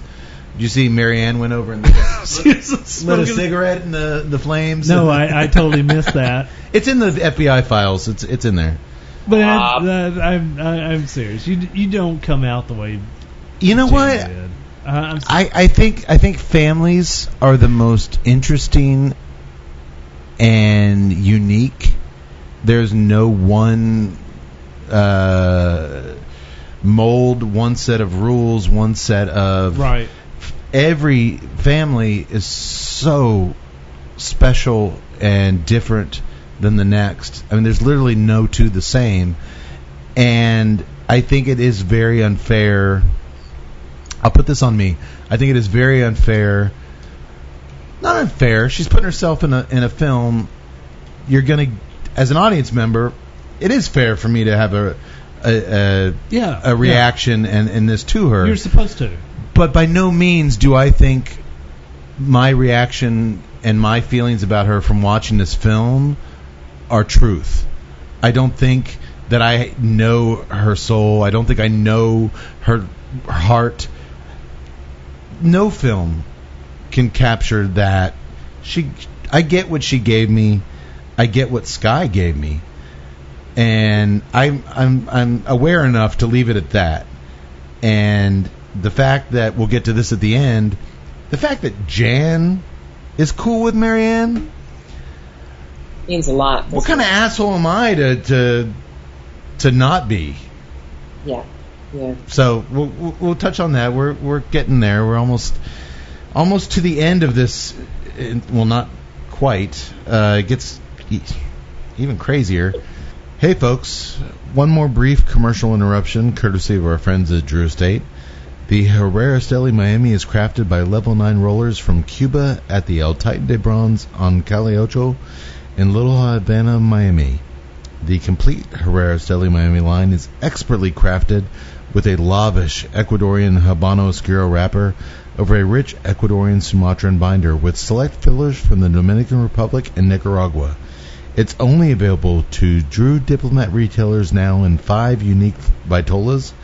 It's creamy, it's light on spice, it's delicious. Now get on out there and find you one. Do it now. So, they can't peg the arson on B for some reason, or the impersonating a CIA agent Wait, charge on B. B's in jail.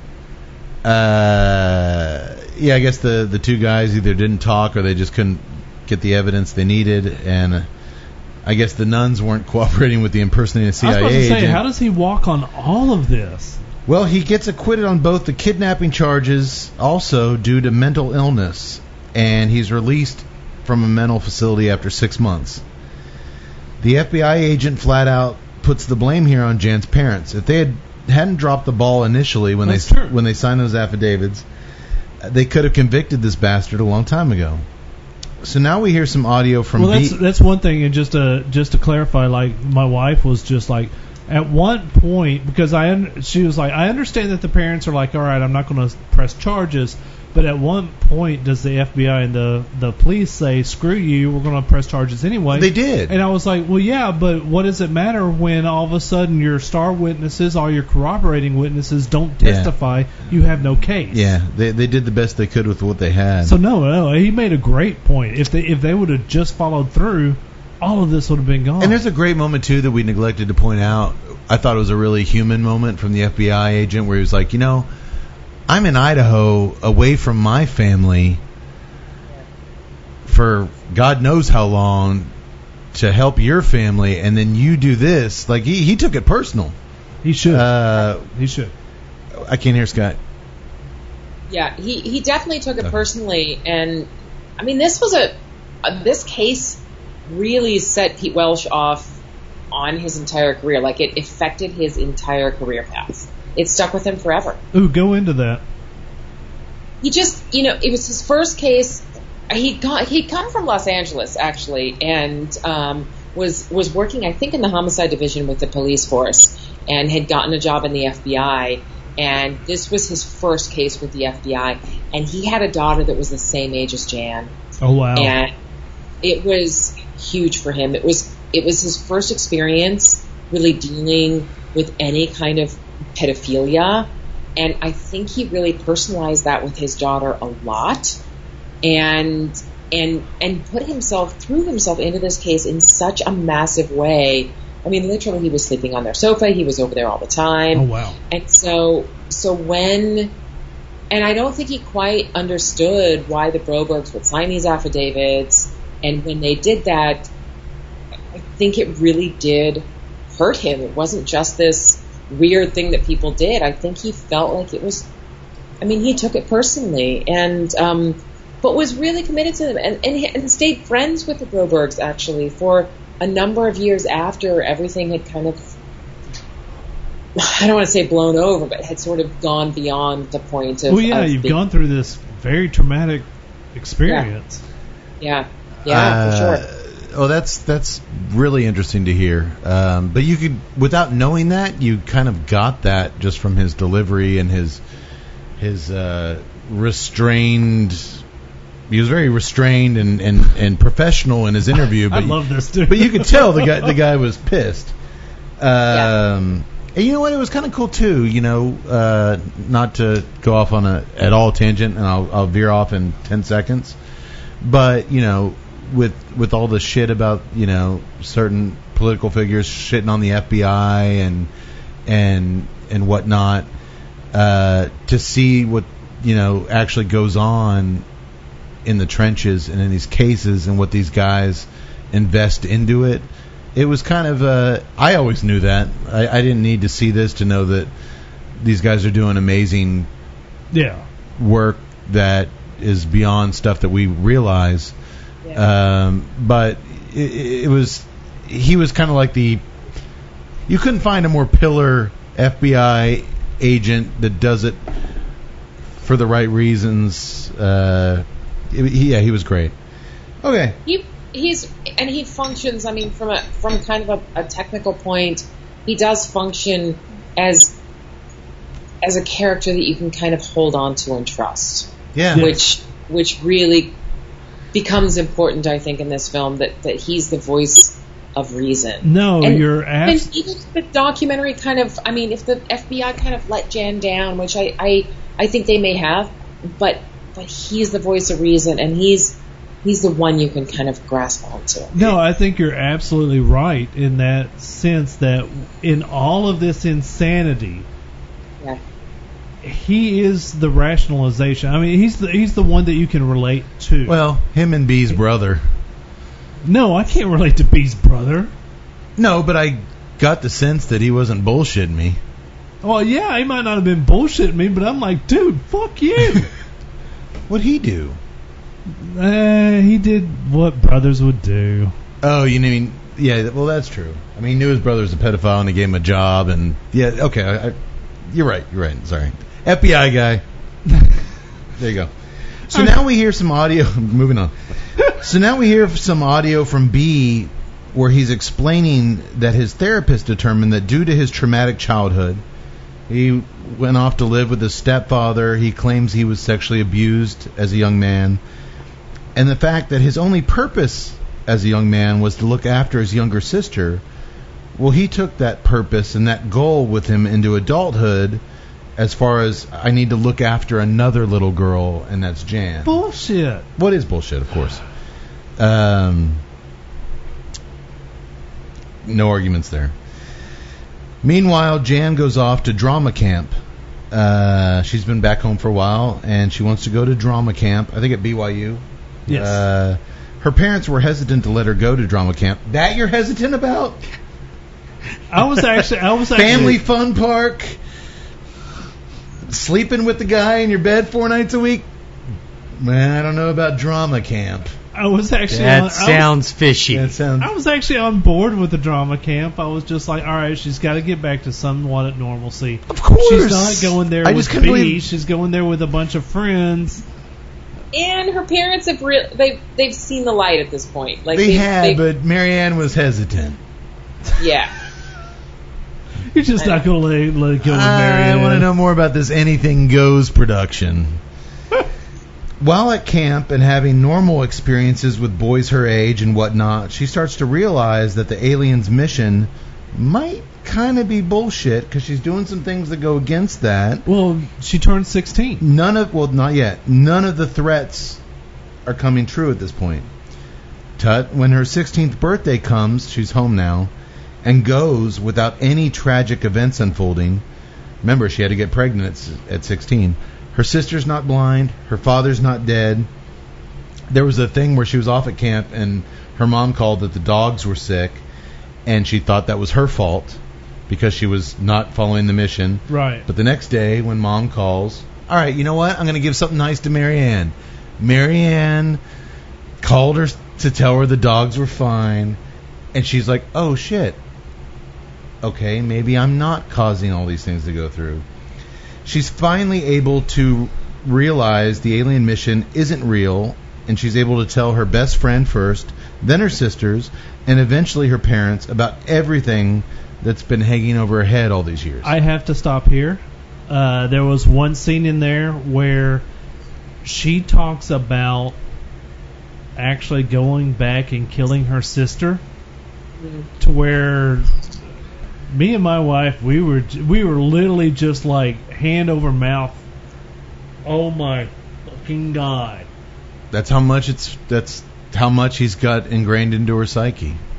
and it was believable from Jan's perspective to where I'm like, she's wanting to protect her. Fa- this is a girl who's been trying to protect her family for four years now. That's her entire operation. Not just her family. I kind of got the sense it was the weight of the world. Yes. This is on a mass scale. This is aliens. This is she is Jesus, and this is this is much bigger than her family. I mean, that's how bad. He didn't just bring the thunder on her family. He, he I, I got the sense that it was full scale annihilation. there and she was a didn't. there was a point in where I'm like, if this story would have went there, I was just like, oh my god, I can see it going there. Oh, where Jan hurt one of her siblings. Oh, jeez. right. God, Skye, that. I'm with him. If you if you if that went there, I just I can't go any. I don't think I could have either. Was this like the sixth the sixth twist? Just like, Yeah. holy shit, man. Uh, Fuck you, B. then Bob gives the FBI guy a hand job. I'm like, I, I, No. I just can't. Settle down. I can't. Settle I, can't- I can't deal with this. Settle down. No, nobody. I'm just teasing.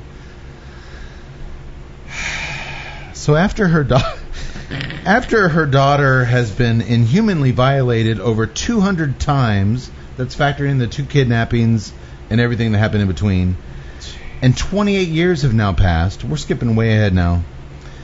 Mom Mary Ann decides to write a book, Stolen Innocence. I thought it was Blind Innocence. No, Stolen Stolen. Innocence. Okay. She and Jan go on a book tour. Jan's now a, an adult. And there's uh, a book tour and a speaking circuit to tell their story, to help other runaway, or not runaway, but other kids who've been victimized and, and kidnapped. Skye, in your opinion, is Mary Ann an opportunist in any way, shape, or form writing this book? Because, you know, Jan's like, I would talk to my mom, and all of a sudden my mom pulled out a notebook and just started writing it all down. Was there an opportunist angle in here, or was this truly a mother's way of helping her daughter cope with tragedy? Zero, zero, zero opportunist angle. Okay. Like honestly, I believe that 100%. All right. Um, I. It's funny because I never felt that way, and then since the film has come out, I've seen people say, "Oh, she's just trying to make a butt," and I don't know. Maybe it's a combination of you know just knowing how much, how much, you know, just how much money isn't made. They they self publish this book Yeah. it's money to get it out there. There was no publisher involved to give them anything. There was zero opportunistic. That was, was that, that was certainly the angle that B took. Like you're just trying to get a movie made. You're uh, Yes. you're doing this. Yes. But you know what? we talk a lot in this movie about human beings and how intricately different they are and how everyone operates according to their own. Here's another cool thing about human beings. I may have had some doubts that opportunist versus nurturing mother trying to help her daughter thing. The cool thing about humans is we learn to form relationships and friendships and we trust those people. Skye spent more time with Mary Ann beyond what we've seen. I trust Skye. Skye's my friend. When Skye says with 100% certainty in her voice that she did this to help Jan and to help get their story out there, boom, I believe you. Okay. That that's all I need to hear was Skye say that and I'm But okay, so here's my question. But you didn't believe it from the film. You you thought there was some opportunistic. I didn't know. I didn't know. Know, I, I factored in everything I'd seen from Mary Ann p- prior to that, and my perception of her prior to that book getting written, and that led me to question, not to determine, you know, she's an opportunist, but to question whether. And was this okay? So I have another question. So was this before, like, strictly based on the documentary, or from some of the social media stuff that you had No, seen? I, I don't read. Any, I don't read any of that. I, Yeah, I came into this entirely blind. I literally haven't read one review. I haven't read one. I'm not on Twitter. I don't. He, Todd handles our Twitter. I'd never go on Twitter. I, I haven't read. I try to do everything we do as cold. It's cool. Okay, interesting, interesting. Um, Inkling, like you had an inkling that she was trying to capitalize on this. Well, that's Well, that's my just only- our my age o- and our cynicism kicking in right well, there. no, but no, it wasn't my cynicism kicking No, in. it is. It was my cynicism kicking in based on what I perceived of her in the last hour and a half.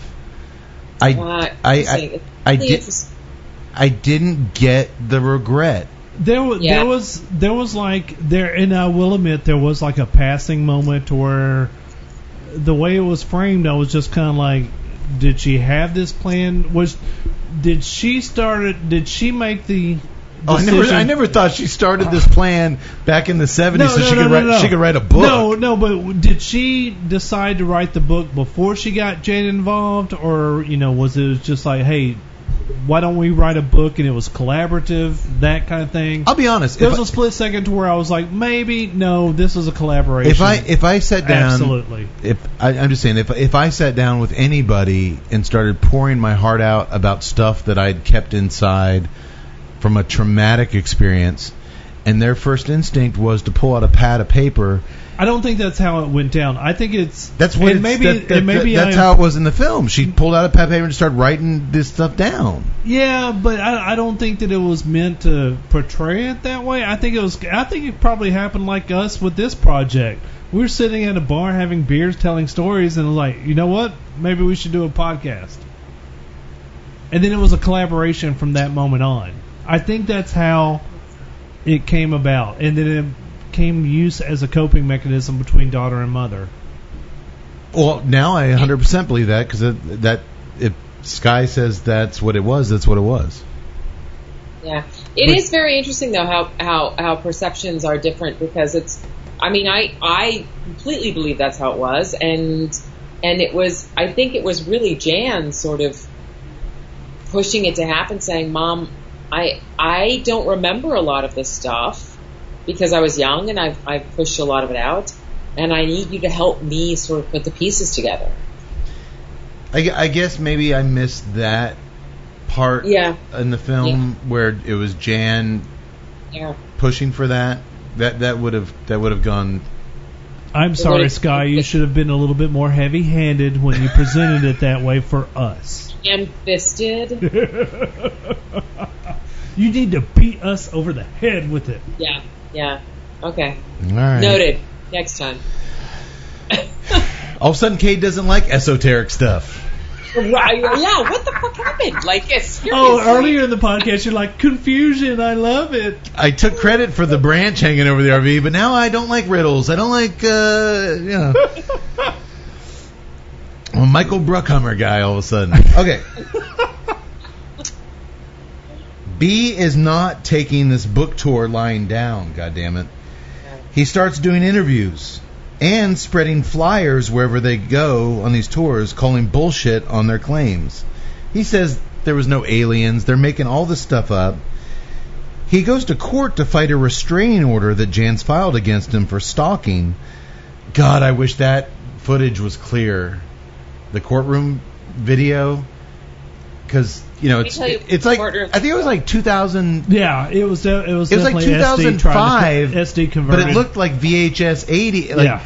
I oh, wanted, I wanted to, as she, as Jan turns to him, and the, you couldn't see really his features. Right. I was like, oh my god, I wish that was a clear little moment there. Okay, let me let me just give this little argument because How do you not get, an argument. how do you get that But- footage? No, it's Oh, courtroom. I'll tell you. No, this didn't. This courtroom, yes, it came from the courtroom, but but at the very last minute, like we were cutting and cutting and cutting and cutting, and then all of a sudden, I I somehow I think got mistakenly CC'd on an email saying something about courtroom footage. I'm like, courtroom footage? yes. Um, hang on, what courtroom footage? She's like, oh, the restraining order footage. I'm like, I don't have this footage.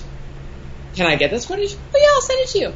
And I was like, I don't know how I got CC'd on this. And I'm like, this is amazing Oh, because it's- Jen told us about this, and I'm like, but seeing her and Berchtold even as fuzzy Oh as it God. As was, fuzzy as it was, her her con- confronting him oh my god. and saying when he's like, "You just want to make a movie," like, no, no, no, I just want to make everyone aware of evil in the world, like you.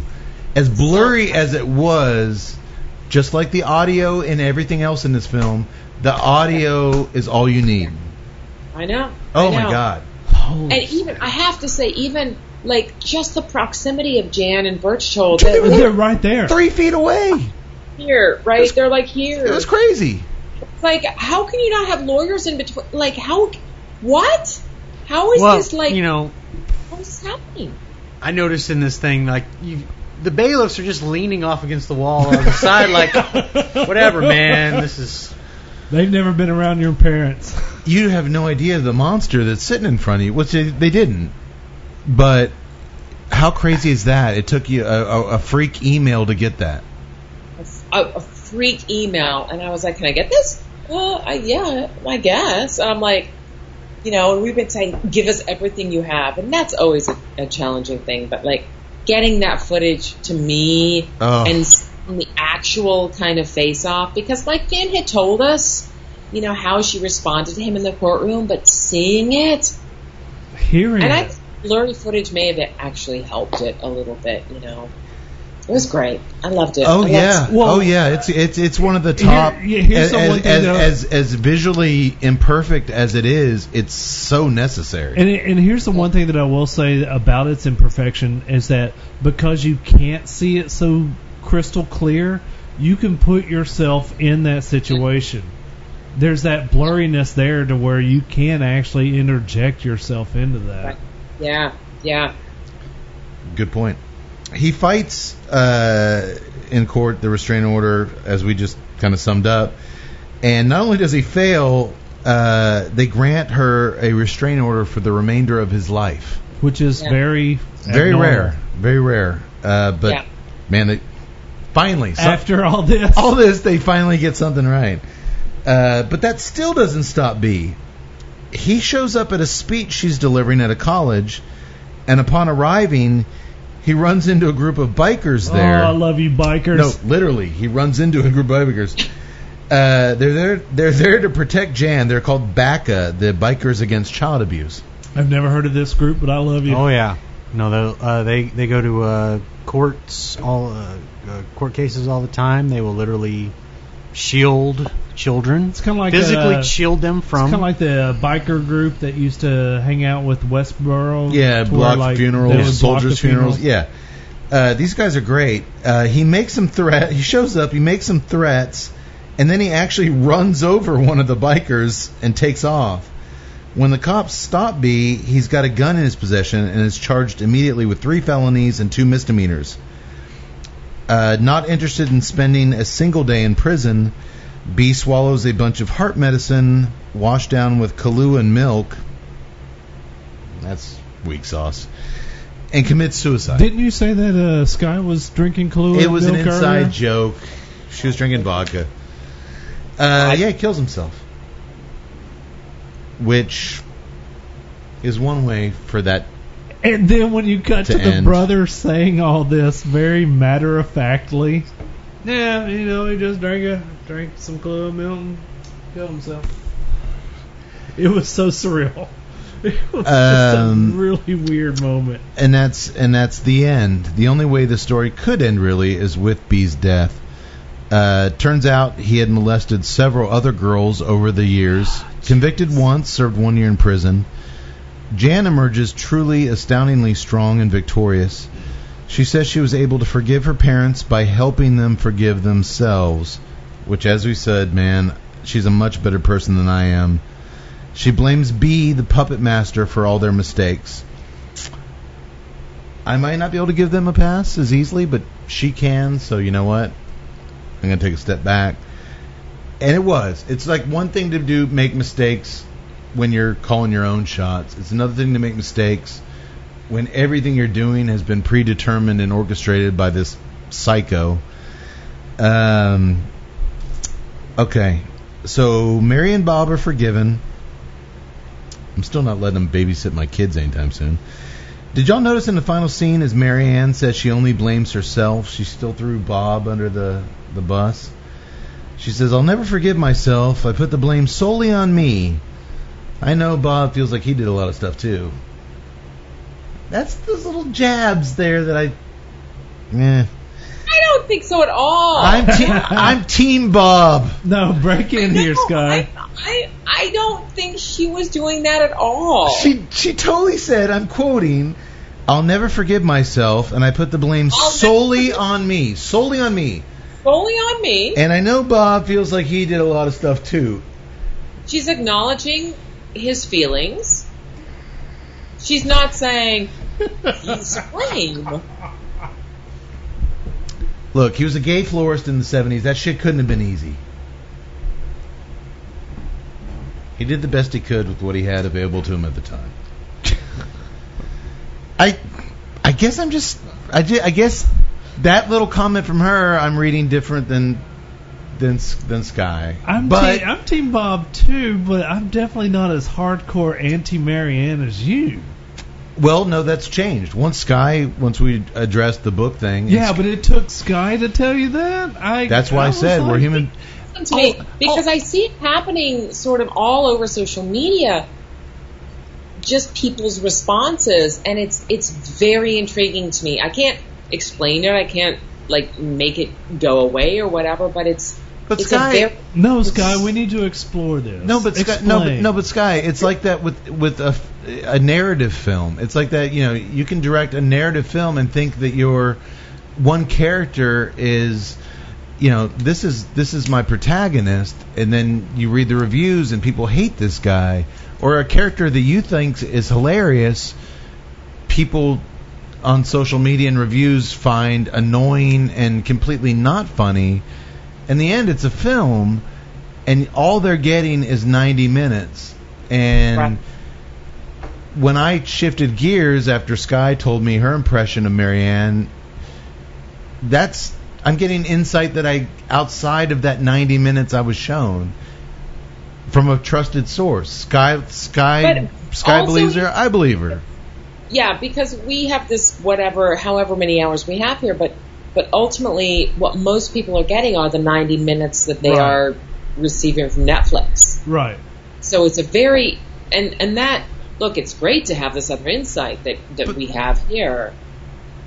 But but But but you're saying Skye with, with without me reading reviews and without me being very you're saying there's a lot of people out there that are are viewing Mary Ann the same as me? oh, absolutely. There's no question. Yes. Okay, but I mean So uh, it's, but it's that. Not invalid at all. no, It's very interesting to me. yeah, it should be. You you you created it. Right. Yes. And and I also think it's valid. I mean, You're responsible for Cade. why? Hey, No. don't put me on her. Nobody's responsible for Cade. Don't you put that on her. Don't you put that on her. I I I, I I had no idea going into this if if if if that viewpoint was going to be you know shared by these guys or shared by you, or I I have no idea what's going on with this film other than you know just my friend made it and I know it's popular and I want I want to talk about it and I think it's really really good. Um, I'm not saying I'm validated by other people viewing Mary Ann the same no, way. no, I, I, I think it's a very. I would hope argument. I would hope that given the unique way we do our show here, Skye, I, I don't know if you've done anything like this for this film where you've kind of walked through the film and and kind of done an interactive thing like this. I have, have you? I, I don't think so.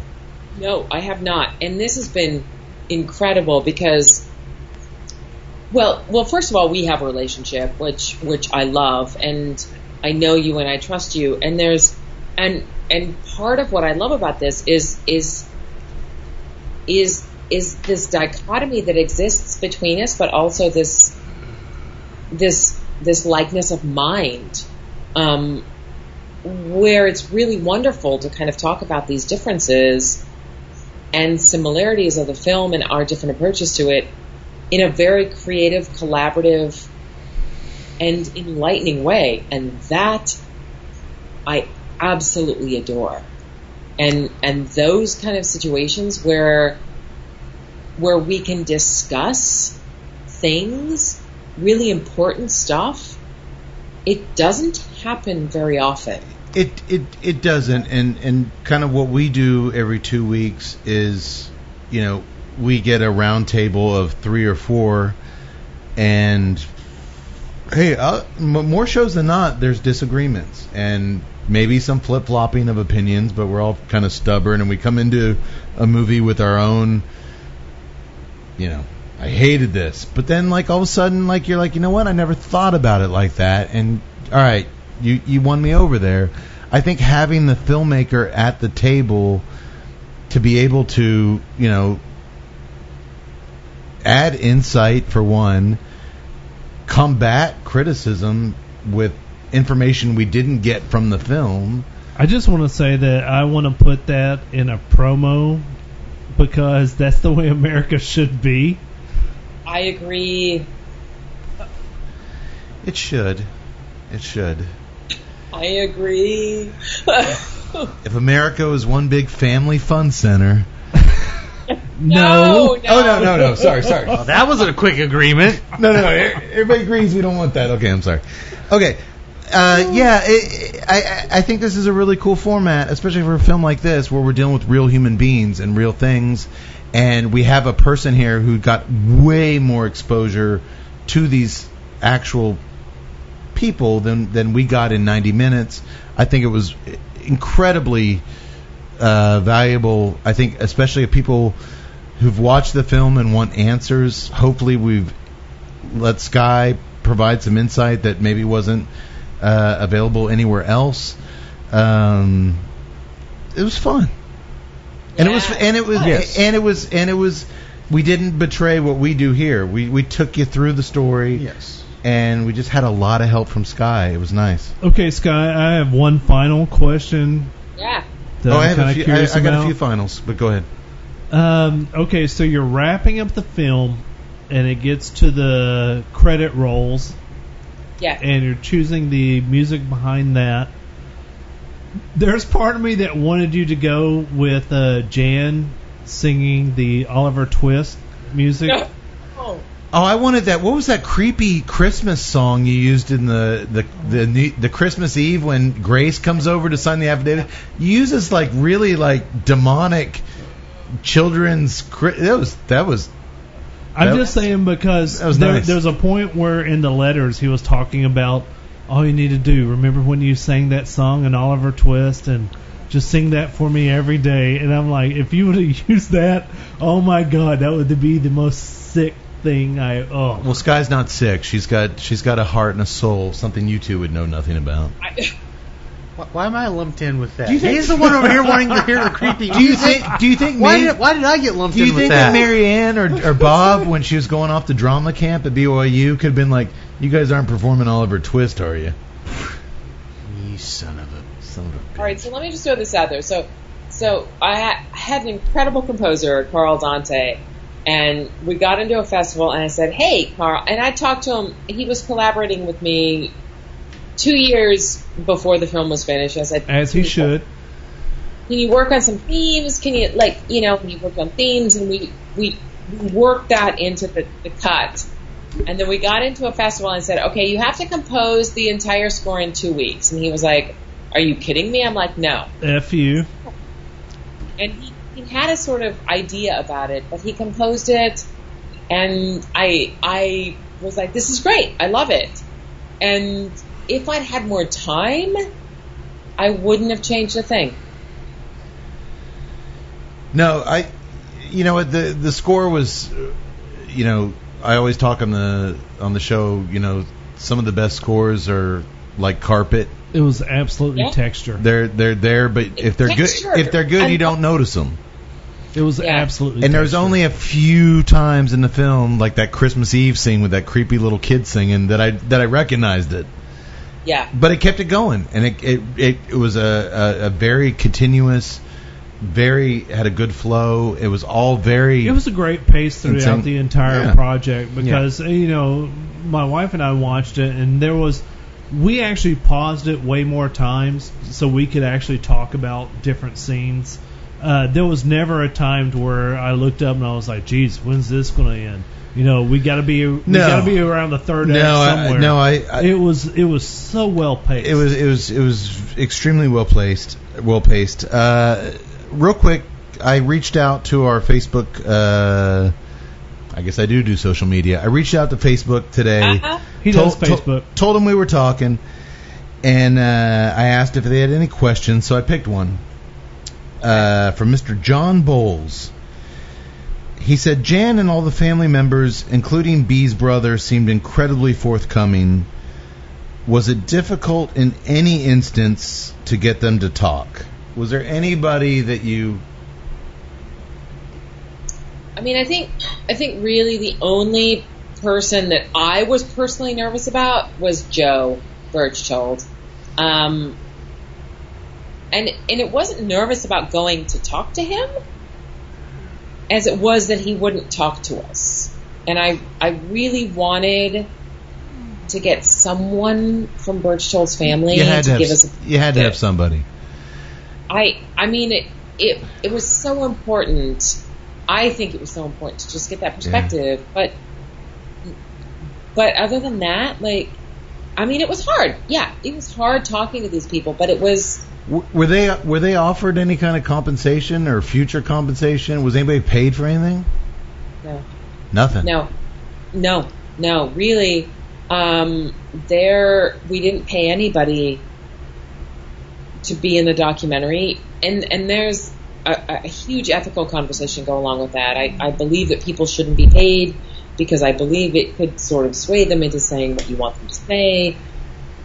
But I and I, I know there's some things out there on social media which I know Cage you don't know about but um You're talking about MySpace? Is that Oh my god, these That- people must have paid a lot of money if they're willing to, if they're willing to sort of air their dirty laundry. And I sit there going, I mean, how much money would you have to be paid? yeah, yeah, no. How much? Like, I can't even imagine how much money somebody would have to pay me to divulge something far less than this. yeah.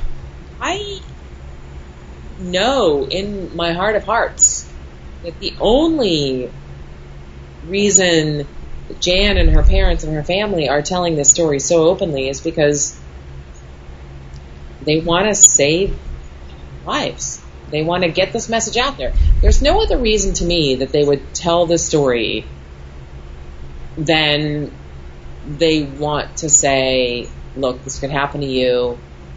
We want you to know we did this. We want you to know we understand it can happen to other people. And if we can save a life, we're going to try to do that.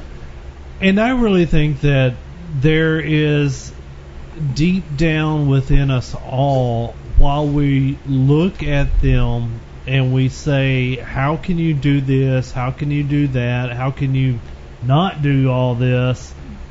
There's still an aspect deep down to where we realize this can happen, and that's what makes it so really weird. I I mean I I hope in a weird way I hope that's the case. Like I don't know that I hope that's exactly the case, but I hope that the film has the that slow burn quality where people sort of sit here going, That's super weird. I don't believe this can happen, but that it sticks with them so that if in the future we get to a point where it's like that's happening to someone, they can go, Oh, hang on a second, remember this film? And that happened? And I'm sure those parents maybe have this feeling, but I got that feeling. So I'm going to do something to stop this. No. And I I I, I. I think you're spot on with that. Is that there's that whole rejection from the first hand. You're like, this is stupid. There's no way I would ever do this. right. And then all of a sudden you find yourself in that situation to where you're like, oh crap, I'm in that situation. It, Yeah. It's like I, I found out like uh, again, I have cats, so I know exactly how this feels. Uh, Here we go. I I have a cat learned. and a dog. I know exactly how this feels too. I, I learned from friends of mine that you know we would have sleepovers all the time when I was growing up. That Yeah. scene, that scene on the trampoline, I've I've been there. Been- I know. I, I, Me- I've I've had that, and then when I find out that people aren't letting their kids sleep over with their friends because of this concern, at first I'm like, well, that's stupid, that's dumb. No, it's not. yeah. It, it I've, does I. I've been referred to with my girls as a helicopter pilot. I guess that's a term. helicopter parent. Helicopter parent. Yes. I'm an Apache helicopter parent. Seek and destroy. My kids don't play with anybody. My so kids. do you have sleepovers? no. Yeah. I, I I just heard recently. It's like there's no such thing as a sleepover. I'm like, really? Like we had sleepovers all the time. Nope. Like that was a know. thing. Like If- always sleep. If they ask me why, I just send them a, a link to your film. I, There you go. Thank you, Skye. You single-handedly destroyed. You killed the. American sleepover. You happy now? I'm happy. I'm happy. That makes me happy. Yeah. Um. Yeah, no, I, I, I, I don't. When it comes to my kids, I'm, I am, I don't. uh You know. But that's like. Guess you know, what? You, you can go to the media all you want about the hand jobs you gave me. I don't care. I'm gonna go. That's what makes this whole situation so weird. Is that? I say that out loud? Yes, you You did. Good thing we're not recording. Yeah. No, we're totally recording. Damn it. My kids come first. That's what makes Yeah. this whole situation. That's all that so matters. The girls. That's all that matters. Yeah. You do what you gotta do. And I think in their own twisted way through Skye's beautiful storytelling, we got to see some imperfect human beings come to grips with a very unimaginable. As much as I fault Bob and Mary Ann, what are the odds that this maniac who could plan out this Venn diagram of he anticipated every single move. If they go here, I've got a I've got a alibi already. If they go here, like what are the odds in 1974 but there's that this people out- little but there- suburban but family would get out there. dropped in the midst of a maniacal, Well, like I said, I mean, insane he's He's thought of everything. That's that's it. That's what's the, the brilliance of this story. Ahead, is not what these guys failed at as parents. Is not what Jan threw. It's that this freak of nature psychopath. He's not a freak of nature. No. Well, no, he's not. There's He's a not lot. a psychopath. He's You're right. sociopath. There's a lot of- clearly had no conscience. There's a lot of them out there. I mean, You're it, right. it, it's hard to understand because we, like I said, we haven't been in, we haven't, we haven't met Jim Jones. Jim Jones got hundreds of people to drink Kool Aid and kill themselves and kill other people. Mansfield, Mansfield, Mansfield. Manson got Manson. other people. Thank you, Skye. Shut up. Uh, he got other pe- he got other people to kill for him. I mean, there are these people that are that charismatic that can absolutely dominate your life. Of course, we, We grew, haven't we, met them, We but- grew we grew up 30 miles down the road from Koresh. Koresh. Skye and I, Skye and I filmed a, a scene all about Waco. Yeah. I thought it was very haunting, cinematic. It And beautiful. now there's a, a home improvement and show. then what? that- And, and, yeah, the, why could, why couldn't they have burned them alive? I didn't, I say it out loud? Yes, you did. I didn't hear anything. Chip and Joanna are national treasures. They are. Eh, I don't know. Waco thinks they are. I'd rather hear Koresh plays guitar for 30 minutes than watch that show. anyway, uh, okay, well, we answered John Bull's question, and uh, I got two more questions for you, Skye, and then we're going to cut you loose. Coming into this, now, granted, this is five years ago. You said you've been in this Yeah. knee deep for five years. Jeez. As as a podcaster, which I guess I am now, Yeah, after two years. 88 episodes in. Um, man, true crime podcasts are it. They're all the rage. Now you've got all these serial uh, crime things on Netflix, on Prime, you know, the Ted Bundy stuff. It's like, one, do you have an opinion on why this shit is so popular? Because I don't get it. Like, I watched this because my friend made it. I have no interest in watching. Oh, my wife loves this. I have no interest in watching this kind of crime stuff. I tried the other night when, cause I, I started thinking about this when I was watching it. I was like, you know what, what, what, like, figure, true crime figure, am I most kind of in, interested in? And I was like, well, I, I thought of Dahmer, Mhm. the guy who killed all the the male prostitutes and all that. And there's a new one out on Netflix, uh, Ted Bundy. There's But I was like, you know what? I'll try to watch a little bit on on Jeffrey Dahmer. I just picked Dahmer out of a raffle. I couldn't watch. It was interview footage. I, uh, one Skye, can you put any kind of sense on why true crime is so big right now? And two, did you know five years ago that this was a growing kind of genre to where there would be an audience for this? Yeah. So I just recently, and this is going to sound completely kind of, I don't know what this is going to sound like. I didn't know my film was a true crime film. I thought my film was a film about child abuse. And so that it has gotten such traction in the true crime genre has only recently become apparent to me. And that was when the Toronto True Crime Film Festival contacted me and were like, Will you be our opening night film? And I was like, "Was this a thing? And I had, and there were so many people in the audience. I'm like, Oh, hang on. Do I have a true crime film? And literally, it was, it was very much like I had, was very short sighted in this regard. But when I started to figure out, oh, maybe this is a Keepers or Jinx or Murder Mountain now or Ted Bundy tapes or or Fyre documentary. I don't even know Um, what those things are. You're saying.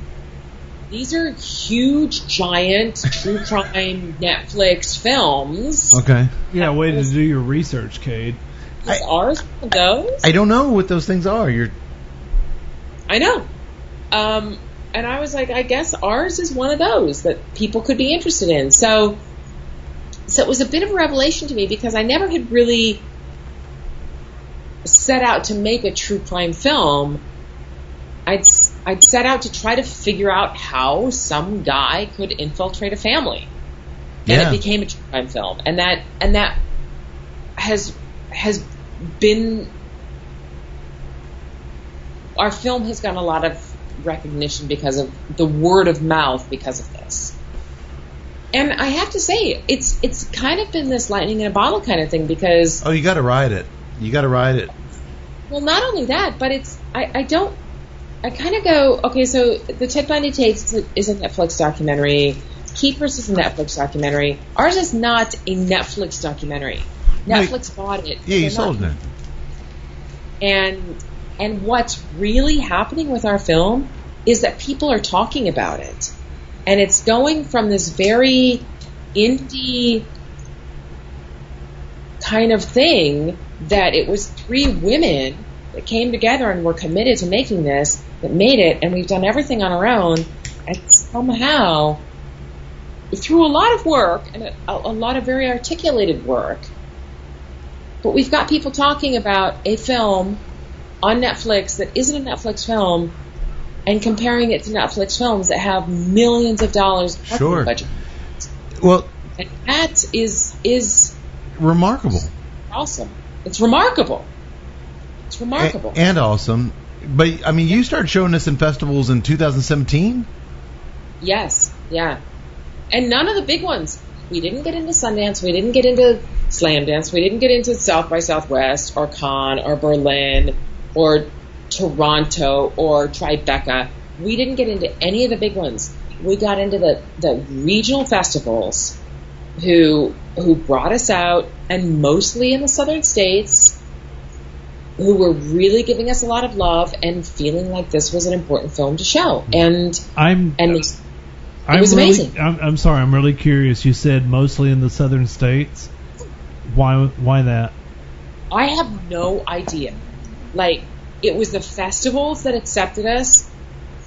If you look at our, our sort of festival record, it was Mississippi, it was Wichita, Kansas, it was Texas, it was uh, Birmingham, Alabama, it was uh, North Carolina, it was it was not Yeah, that's bizarre. New York, Washington D.C. We did get into Chicago, but it was not. It was very heavily Southern influenced. Yeah. And I wonder- that's a very interesting aspect. I, I wonder, and this is just me armchair quarterbacking here. I wonder if that's because in the South you have so many pockets of isolated communities that could relate. I hope that's the case. I mean, I really do. ideally, that would, in a perfect world, Right? that would make sense. I don't, I don't know. yeah, that there's film festival programmers out there who recognize that, who invite films to address that, and who bring audiences in who appreciate that. I mean, that's to me, that's what film festivals are all about. And I would much rather be in those film festivals than these big film festivals that are just sort of these Hollywood industry kind of things that are catering to the status quo.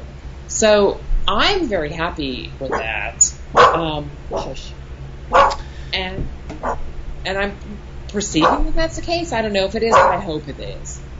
Okay. Well, that kind of leads me into my my last question. Yeah. How has your experience been with Netflix as a streaming partner? Uh, it's been trending for, I guess, a few weeks now. If not more. Everyone's talking about the film, as you said. I mean, are you and your producers going to make some money off of this, or because if you're not, as as popular as this thing is, if you don't see a nice financial return, I mean, where's the hope out there for for making some money? You know, Yeah. successfully streaming. Yeah, I think the hope. Look, we'll, we'll make our money back on this one. Um, What was the budget on this one? the budget? It depends on how you sort of figure it. So if it's hard money in, we were at a hundred. Okay. If it's worth, I kind of value it at 500 because I worked for free. Like I haven't gotten paid. I've put in all this money myself. I've financed it. So, so it's a little bit hard to, I mean, hard money and what it's worth. Who knows? Like I, I value myself not super high, but like sure. what I would expect to gain from any other job I'm working. Yeah. Um, so we'll break even and make a little bit. It's not, we're not going to get rich on it. The hope is that it will bring enough eyeballs, I guess, to kind of garner some sort of path forward and to make the next film. I'm not sure how that's going to. I don't know if it's it's with somebody sort of paying us to do everything or whether it's just an opportunity where somebody finances something that I have complete creative control over. So that's that's what's going to be interesting from this point on. I I just wonder that, and you kind of gave See. me you kind of gave me carte blanche to to ask, and I'm I'm always Yeah. curious about about that. So, you know, if you're valuing this thing at, at 500 grand and you're you're going to break even off you know off the Netflix deal, then that's that's Well, we don't good. quite break even off the Netflix deal on that, but we come close. That's good. That's it's good. That's it's not. a home the- as far as I'm concerned. I mean, oh hell yeah. Okay. yeah. Um, how did you guys raise your money?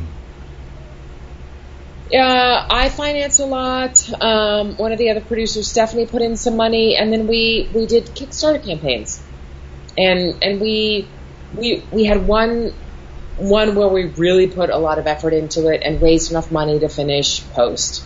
Okay. And I think we raised twenty twenty five thousand on that Kickstarter campaign. Okay. So editing, music, got all that taken care of, and people got people got paid. Yeah. Okay. Few people Um, well, the the fact that you are trending on Netflix and making money from Netflix, that makes me feel better about Netflix. I have a Yes. I, I have a quick question. We, we had, I, I- I say that because we had a, we had a filmmaker uh, on the show last year, uh, a very popular '80s uh, horror genre filmmaker who released all of his uh, earlier stuff to Amazon Prime, and you know he flat out told us his monthly revenues couldn't buy his kid a Happy Meal at McDonald's. Right. Um, and now Amazon's going back and getting rid of a lot of those yeah. those low budget. They're they're kind of weeding them out. Boo. Boo, indeed. Um, Yeah. So at least I. kn- It kind of makes me feel a little bit better when I see a movie trending on Netflix that they're actually giving some money to the filmmakers. That that, that makes me happy. I, I have a quick question, and and maybe this is a softball question, and maybe it's not, but given your background with narrative, and feel free to say, Jason, you don't know me. Uh, why make this film? I mean, for me, honestly, I I've I've worked in in both scripted and non-scripted, and every time, I mean, Kate, just put your fingers in your ears at this point. Thank you. Every single documentary I've worked on has changed my life. It's opened me up to some other world. I can't say that for every scripted film I've worked on. And so for me, documentary has become very has has been both creatively challenging and personally challenging. And so I've decided to do that and this one was one where I felt like I had the opportunity to to change the world. As an as an editor who takes a whole bunch of raw consumables in and shapes it, you know, to what fits the story or the narrative.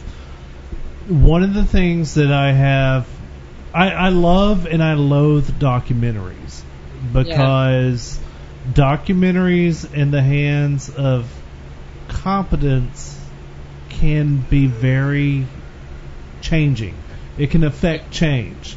Oh, But at the same time, it's still a person's narrative on the truth. To where, like, you know, you can take, you know, Michael Moore is actually brilliant at it. He can take a scene and what you see on his film in the documentary might not be contextually accurate as to what transpired in that moment. What do you say in terms of any type of criticism to where you know you're a documentary, you're trying to get to the truth of things, and what do you tell people that was like, well, this documentary is just fake news. This is just you know her trying to put her narrative on this thing. Yeah. Has anybody I mean, I think has anybody said that? Has any, I- has anybody not- accused you Of, Is it just me? Has anybody I- accused you of, of an agenda other than Tut? I, I, I didn't I- accuse. I didn't accuse anybody. no, but I, I don't see that happening in this case. No, I actually think it can. I mean, I think there's there's certain. I mean, there's certain people who can come out and sort of talk about ethical issues. Should this documentary have ever been made? I think there are certain people who can feel like I should have taken a bigger stand against the parents who feel like I could have taken taken a bigger stand. I felt the like she woman. just looked at me when I she said that. She did. You you just stared at me, Skye. I didn't. I, I I looked towards this direction. No, no, you were staring at me. But I think I think I think there's you know everybody's going to come to this and and bring certain opinions and and I think that's great. I think you should come to this film and and bring your opinions into it. Um, I mean, ultimately, at the end of the day, we were faced with all of those different choices, and my editor and I sort of batted those back and forth, and ultimately, I sort of got to the point where I was like, we need to go in this direction and cut this out because we can't quite fit it all in sure. and and this is the film that we made and and I I feel I do feel like there were certain things that we did in this film that that I that are maybe more subtle that that I'm hoping will sort of have this slow burn kind of effect. There are other things that I feel like are a little bit sort of hard hitting. There are some other things that I feel like are could potentially be viewed as manipulative, which doesn't bother me in a huge way. It because should. I kind of It shouldn't. It, like it, it shouldn't. That the manipulative thing shouldn't bother you at all. These are their words that you're working with. That that's Right. that's that's Right. not on you. I, I will say this to to to your question, Tut, and to, and I, I don't watch a lot of documentaries. I don't watch Michael Moore documentaries. What I can tell you is one of my for a guy who doesn't watch documentaries, one of my top five films of all time is a documentary. It's American movie. Oh, American movie. And much like Skye's film here, it is the right filmmaker finding the right subject matter at the it's it's it's a lightning bolt. It's a once in a lifetime thing where a filmmaker finds the right subject matter and digs deep and exposes you to a a community, a culture, a family that you would never in a million years be exposed to and for whatever reason that story relates to you in a personal way, whether it's in Skye's film as a parent, whether it's in American movie as a filmmaker, you will live with that. And you know that's a movie I watch on a yearly basis. I used to watch on a monthly basis. The fact that Chris Moore, the director of, uh, I believe it's Chris Moore, the director of American movie, found this Wisconsin filmmaker struggling to make his next movie. It was the it was the perfect storm, and Yeah. he made the perfect documentary that also encompassed the. It was. It didn't matter if your dream was to be a filmmaker. It didn't matter if your dream. This guy encompassed everybody with a crazy dream. But if you were a filmmaker, you fell in love with this story. And I think Skye captured lightning in a bottle here with this story as you don't have to be a parent. You just have to be cogni- a cognizant human being. That's why her range is so much greater than American movie. You just have to be uh interested in the human experience to to just gravitate towards this bizarre, insane story. Um, and she did it, and I think she did it wonderfully. I just, uh, I'm so proud of you, Skye. I, I just, you know, I probably won't watch another documentary for ten years. What? Unless you make another one, I'm, I'm done. I'm done with these. We'll do a 80s TNA flick next week, and everything will be back to normal. But uh, you- There's something, you Hey. know. you did your part to inject a little bit of culture in the Tuesday Night Cigar Club, and we're better for it. Cody, you're better for it. You're right. I know. well, I appreciate you guys um, entertaining me and uh, taking You- such good care of me and, and delving entertaining in entertaining you. Thanks for entertaining us. Yeah, Um, no, uh, to come on and to dissect your film and to take uh, Tut's heated questions. Um, I think we threw a bunch of softballs, but Yeah. you Tut, you were you were in there. Um, Yeah. By the way, if you ever need an assistant editor, Oh, look me up. jeez, here he comes with the. he works cheap. I can vouch for that. He works cheap. I work for Cade. Yes, I do. Uh, but no, uh, you know what? I wa- I would I would love to do more of this. I would love to have filmmakers on the show to, you know, let us do our process of going through it scene by scene and have a have that input. I was about to say you've given us such a great gift tonight, and just Right. with your access and being forthcoming with all of our questions. Skye rocks. I told you that before we started. She's awesome. Um, and you're never gonna do this again, are you, Skye? Only we'll do this again. next time, week. next time I'll tell you what beer we're drinking. You can stock up. Yes. So I can load up, and so I can be I, I can be tipping it back with you. Yes. Uh, boys, real quick before we uh, cut Skye loose, cigar, three thumbs up. Three thumbs Yes. up. Very. Uh, tasty. Yes. Yes, Uh, good very. flavor. And for that Very. price point, Good flavors. That price point was amazing. Uh, the beer, As Unibroue always. don't- Unibroue don't fail. I haven't quite figured out how I feel about it. It's just like all the other Unibroue. Mm, you've had one. Oh, wait, I love it. I was about to three, say, I love it. those things. four, five. I know. I just Six. figured it out. I, I really like it.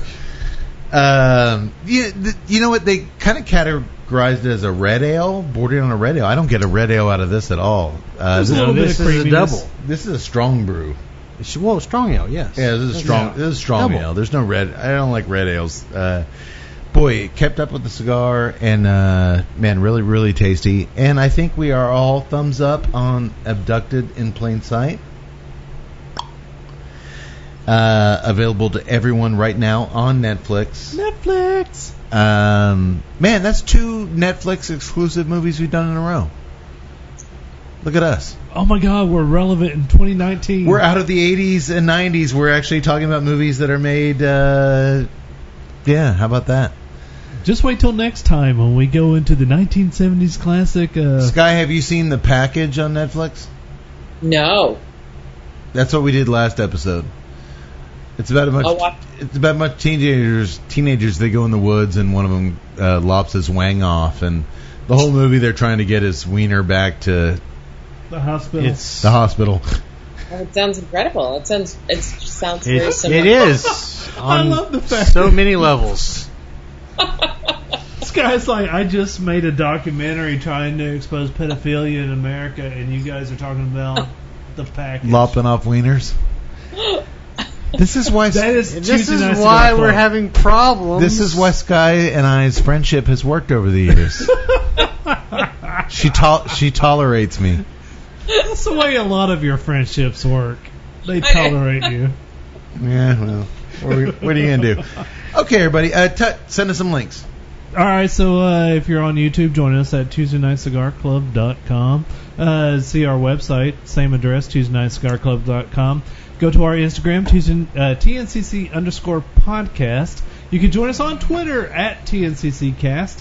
And then uh, if you're going to buy some cigars, guess what? Go to TuesdayNightCigarClub.com, hit the famous uh, smoke banner, and then enter your promo code TNCC20, and you'll get What if they want uh, twenty dollars off hundred dollars? yeah, that's almost like 20%. What about if they want to buy something off Amazon for their Oh, loved if you ones? wanted to buy uh, someone off of, excuse me, let me get into my sex. Valentine's voice. Day is coming up. Valentine's Day is coming up. You want me to do this in my want- Adrienne Barbeau voice? Yeah, go ahead.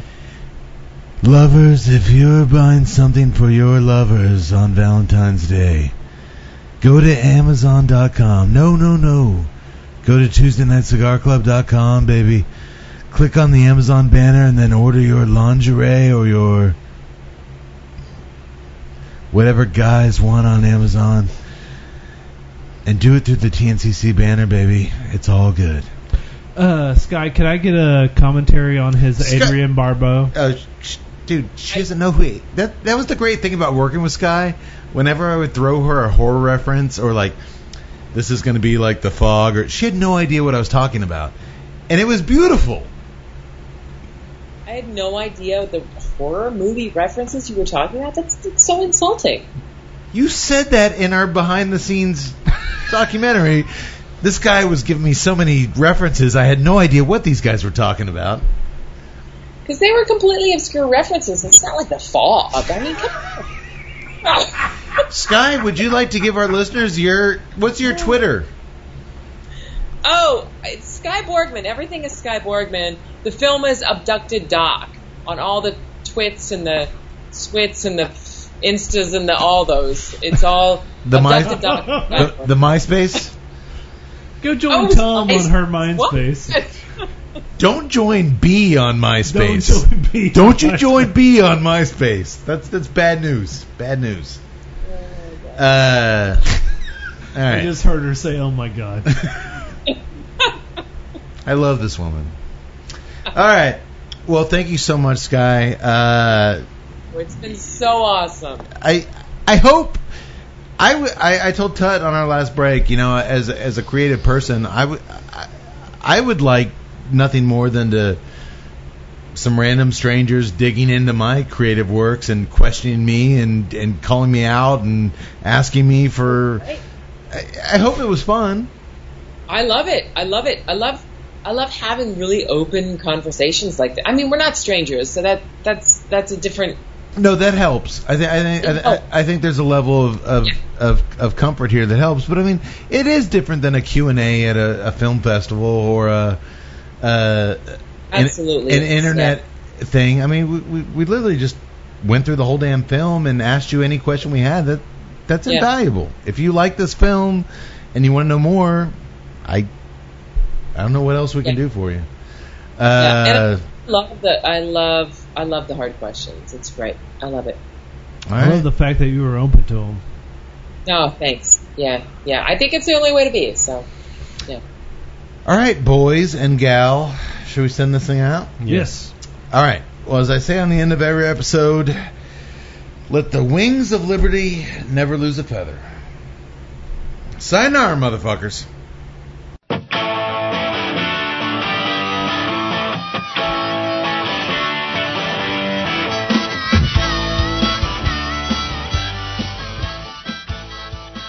To learn more about the time I was abducted, not once, not twice, but three times by my horny middle-aged smoking hot neighbor Chesty Summers, eh, at least I think her name was Chesty Summers. It's really foggy. Anywho, please visit my brand spanking new YouPorn channel. Oh wait, Tut said I couldn't cross-promote that particular side venture on here. Spanking. Well, in the meantime, to learn more about the cigars and libations enjoyed on tonight's episode, you can visit Netflix.com, PunchCigars.com, and Unibroue.com. For more on O'Brien's Irish Pub, the live music leader in Central Texas, please visit o'brienstemple.com and download their free smartphone app, where you'll find full beer listings including over 40 on tap, menu information, and a calendar of upcoming live events. To listen and purchase music heard on tonight's program, check out www.fritzbeermusic.com. Thank you for listening to the Tuesday Night Cigar Club podcast. This is Keith A. Howell saying until next time, friends, unless we see you sooner at the pub. So keep it smoky, and for God's sake, keep it ballsy as well.